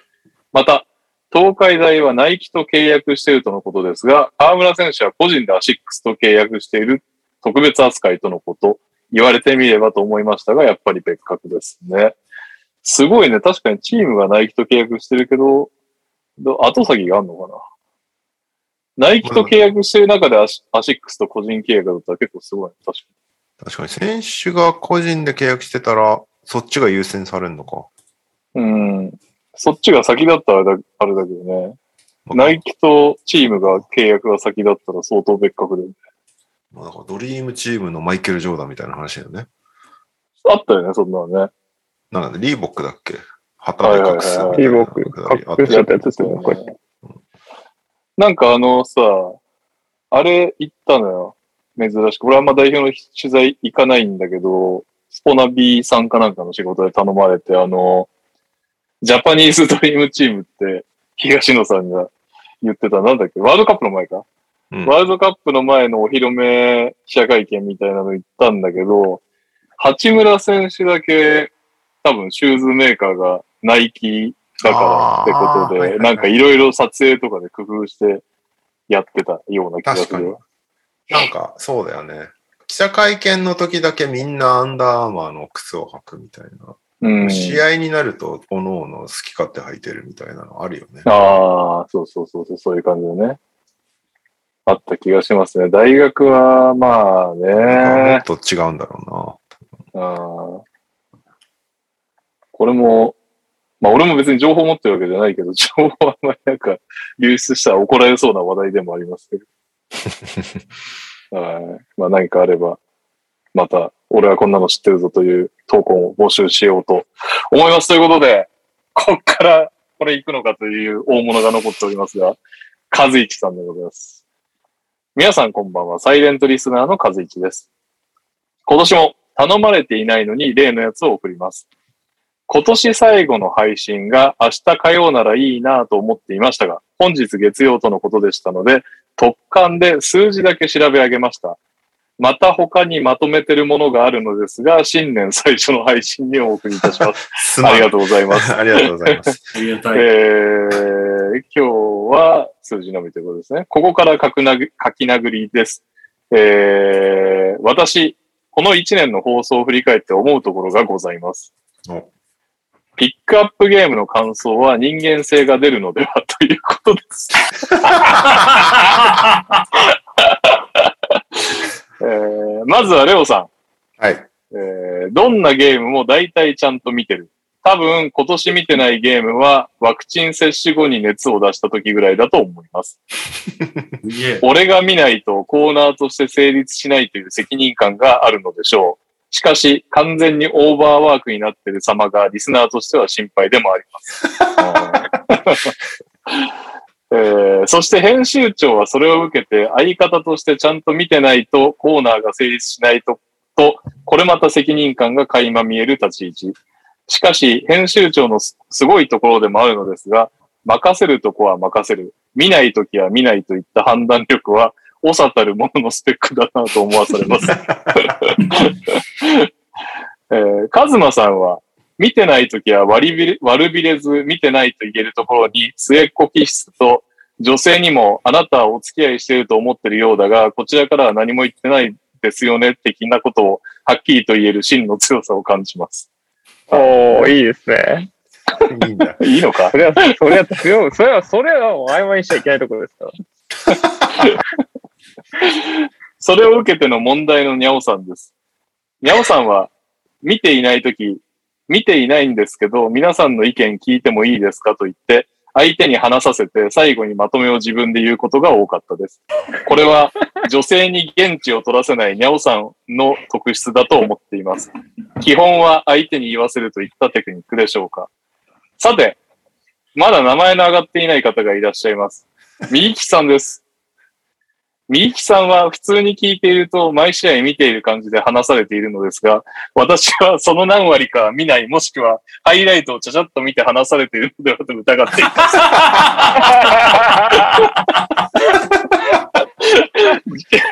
自分のファンタジーの話とロケッツの話に持っていったときは特に怪しいと言われてい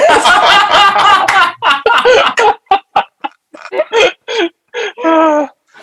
えーまた、立ちが悪いのが基本的に話が面白いので聞き入ってしまうのですが、あれ結局試合の話全然してねえなと思うことが たまにありました。まさに NTR のネアだし、自分のフィールドに持ち込みさえすればどんな話でも料理できる、えー自信ゆえとました。だそうなんですけど、見てない試合はありましたか？右さん。見てないのに見てるように語った試合ありましたか？そうですね。まあちょっとここでロケッツの話をさせていただくとですね。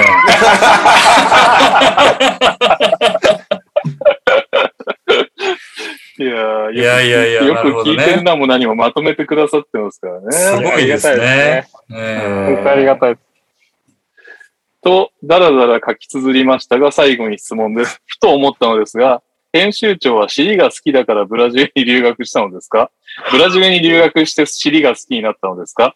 この1ヶ月 NTR を聞き直している時にふと思ったことです。であ、ダブアツさん、ダブアツさんのクイズは今年もすそさんがまとまとめてくれていると信じています。来年も楽しく聞かせていただきます。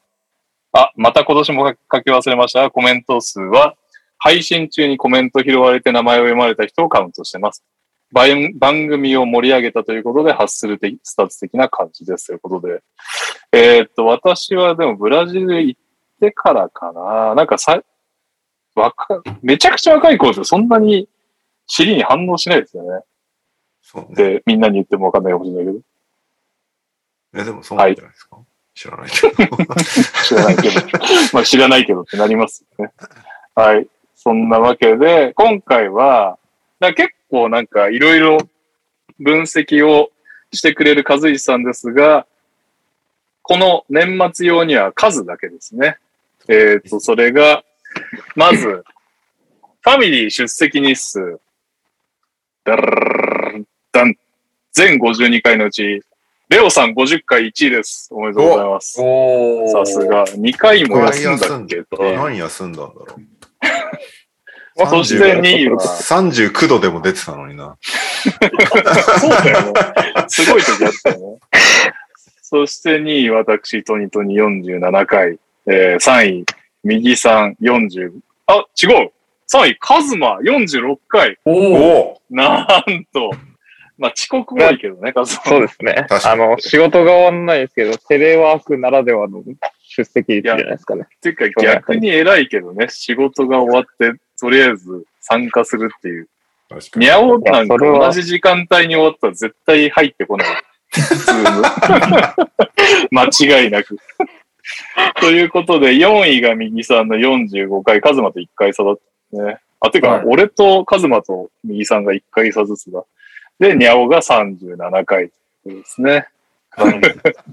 まあ入院してましたからね。そうね。いやいや、ここ最近の2、10 3週分は、10週分は入院で。入院してましたからね。しょうがないです。そんな長かったっけ？えーゲストが、今年ゲスト呼んでないんだね。もっと呼びたいね。ケリーさんがうん2回。あと、修二 AKA 副所長さん2回。そして、あと1回ずつが3人いますけど、思い出せます？もう俺思い出せない。志村さん。あ志村さん違う今年じゃないですか？うん、これじゃない。一回ずつ？あ、ハルシさん、ハルシさん。あ、あハルさんはい。あと2人。ユマさん？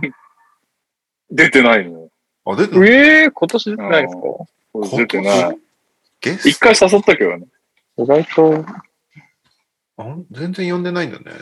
全然呼んでないんだね。こんなオンラインなんか全然呼べそうなのよね。本当だよね。え、ーし正しゅうじさんと？誰誰が出てたっけしゅうじさんと？ケリーさんと修二さん2回ずつ。で、ハルヒさん1回。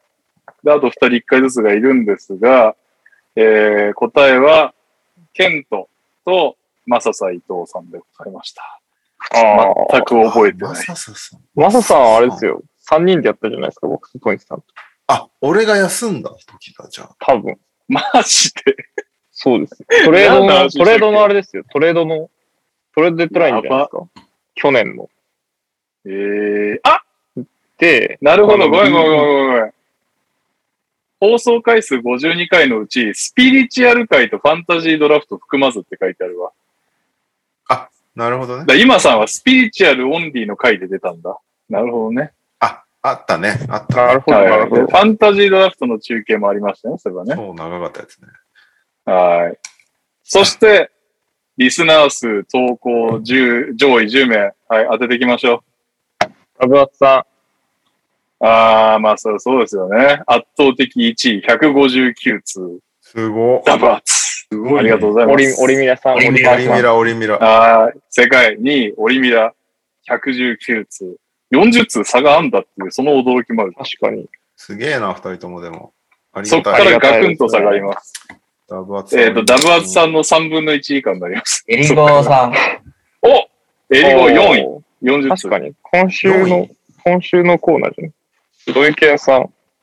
お正解、3位、土井健、43通。えはいはい。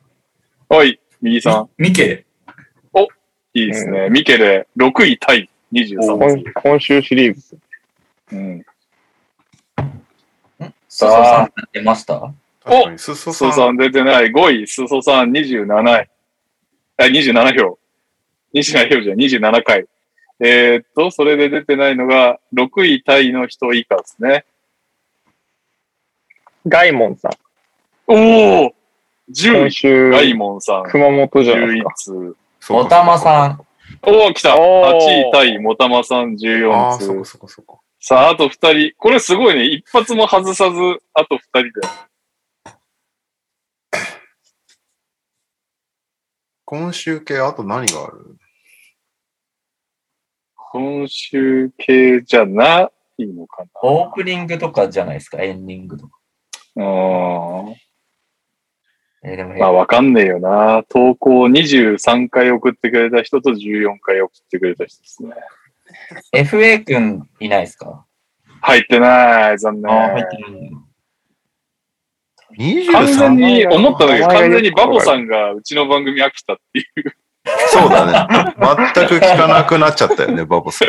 すごい常連だったけど、ご卒業おめでとうございます。まっとうな人生を歩んでください。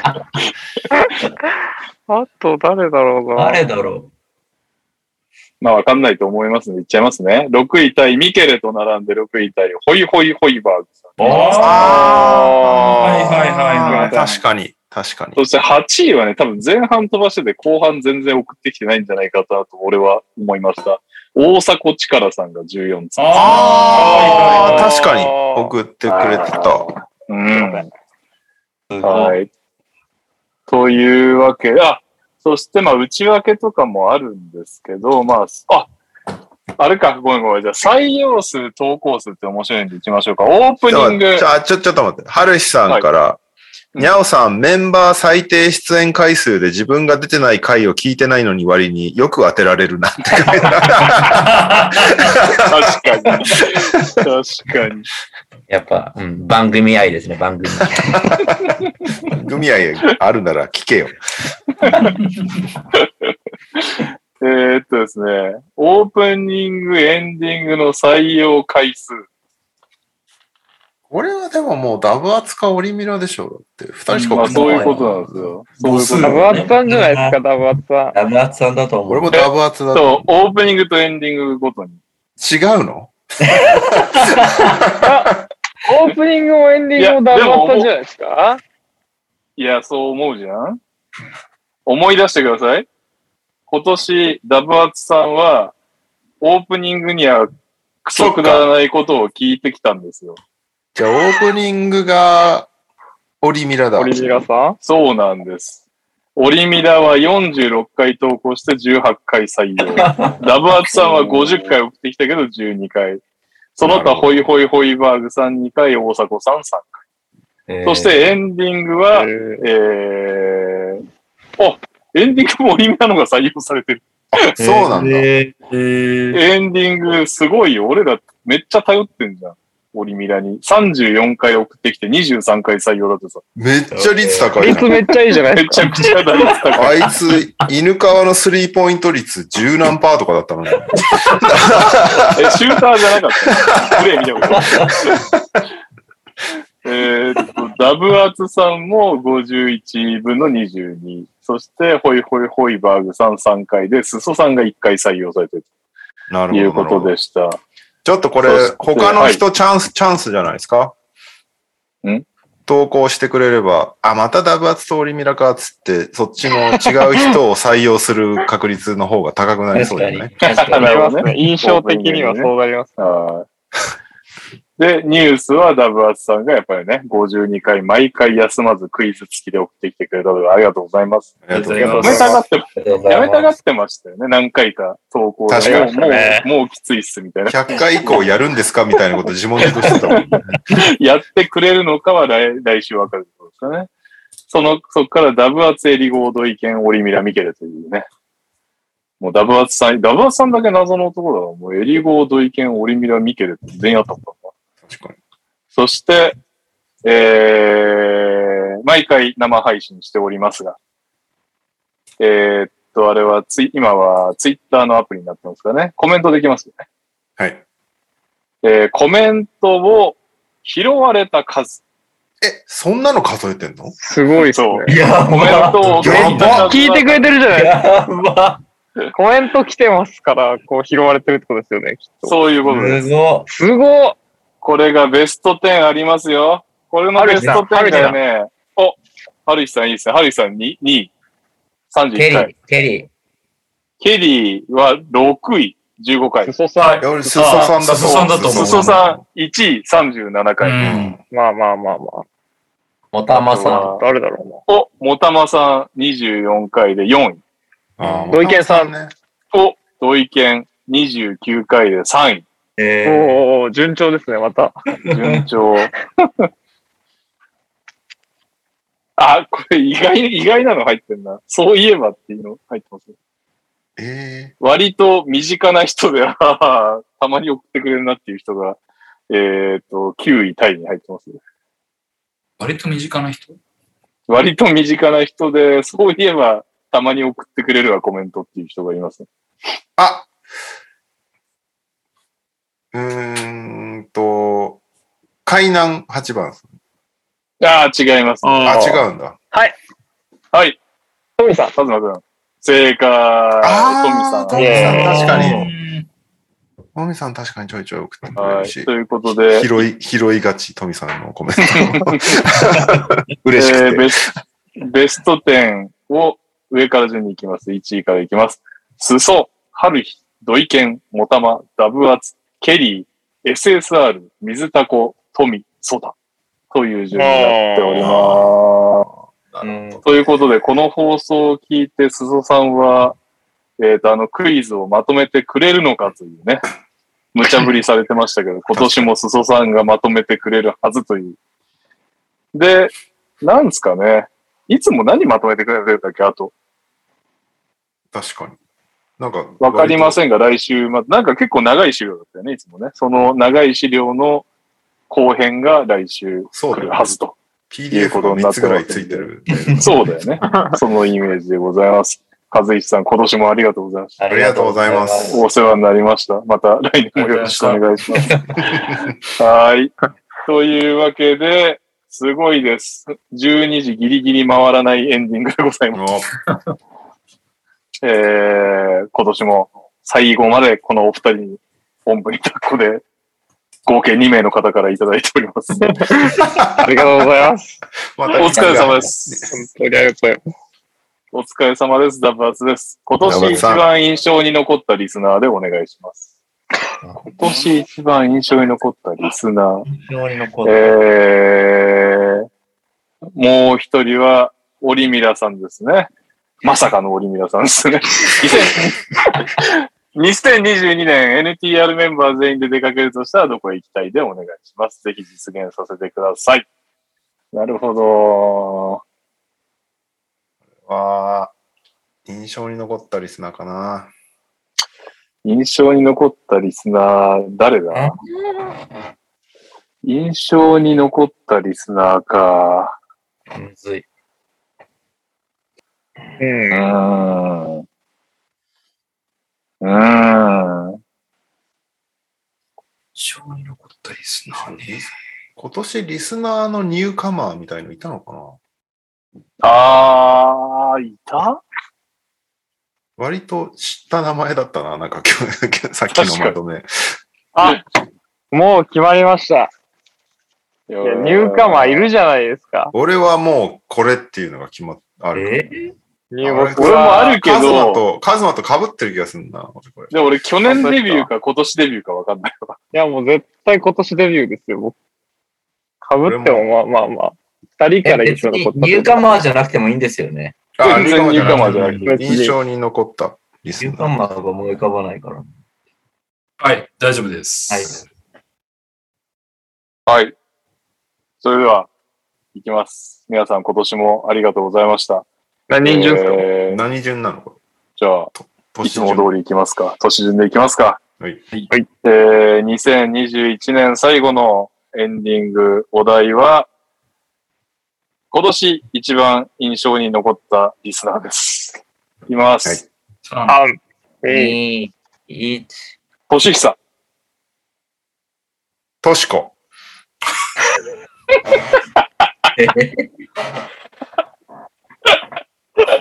えー、オリミラ。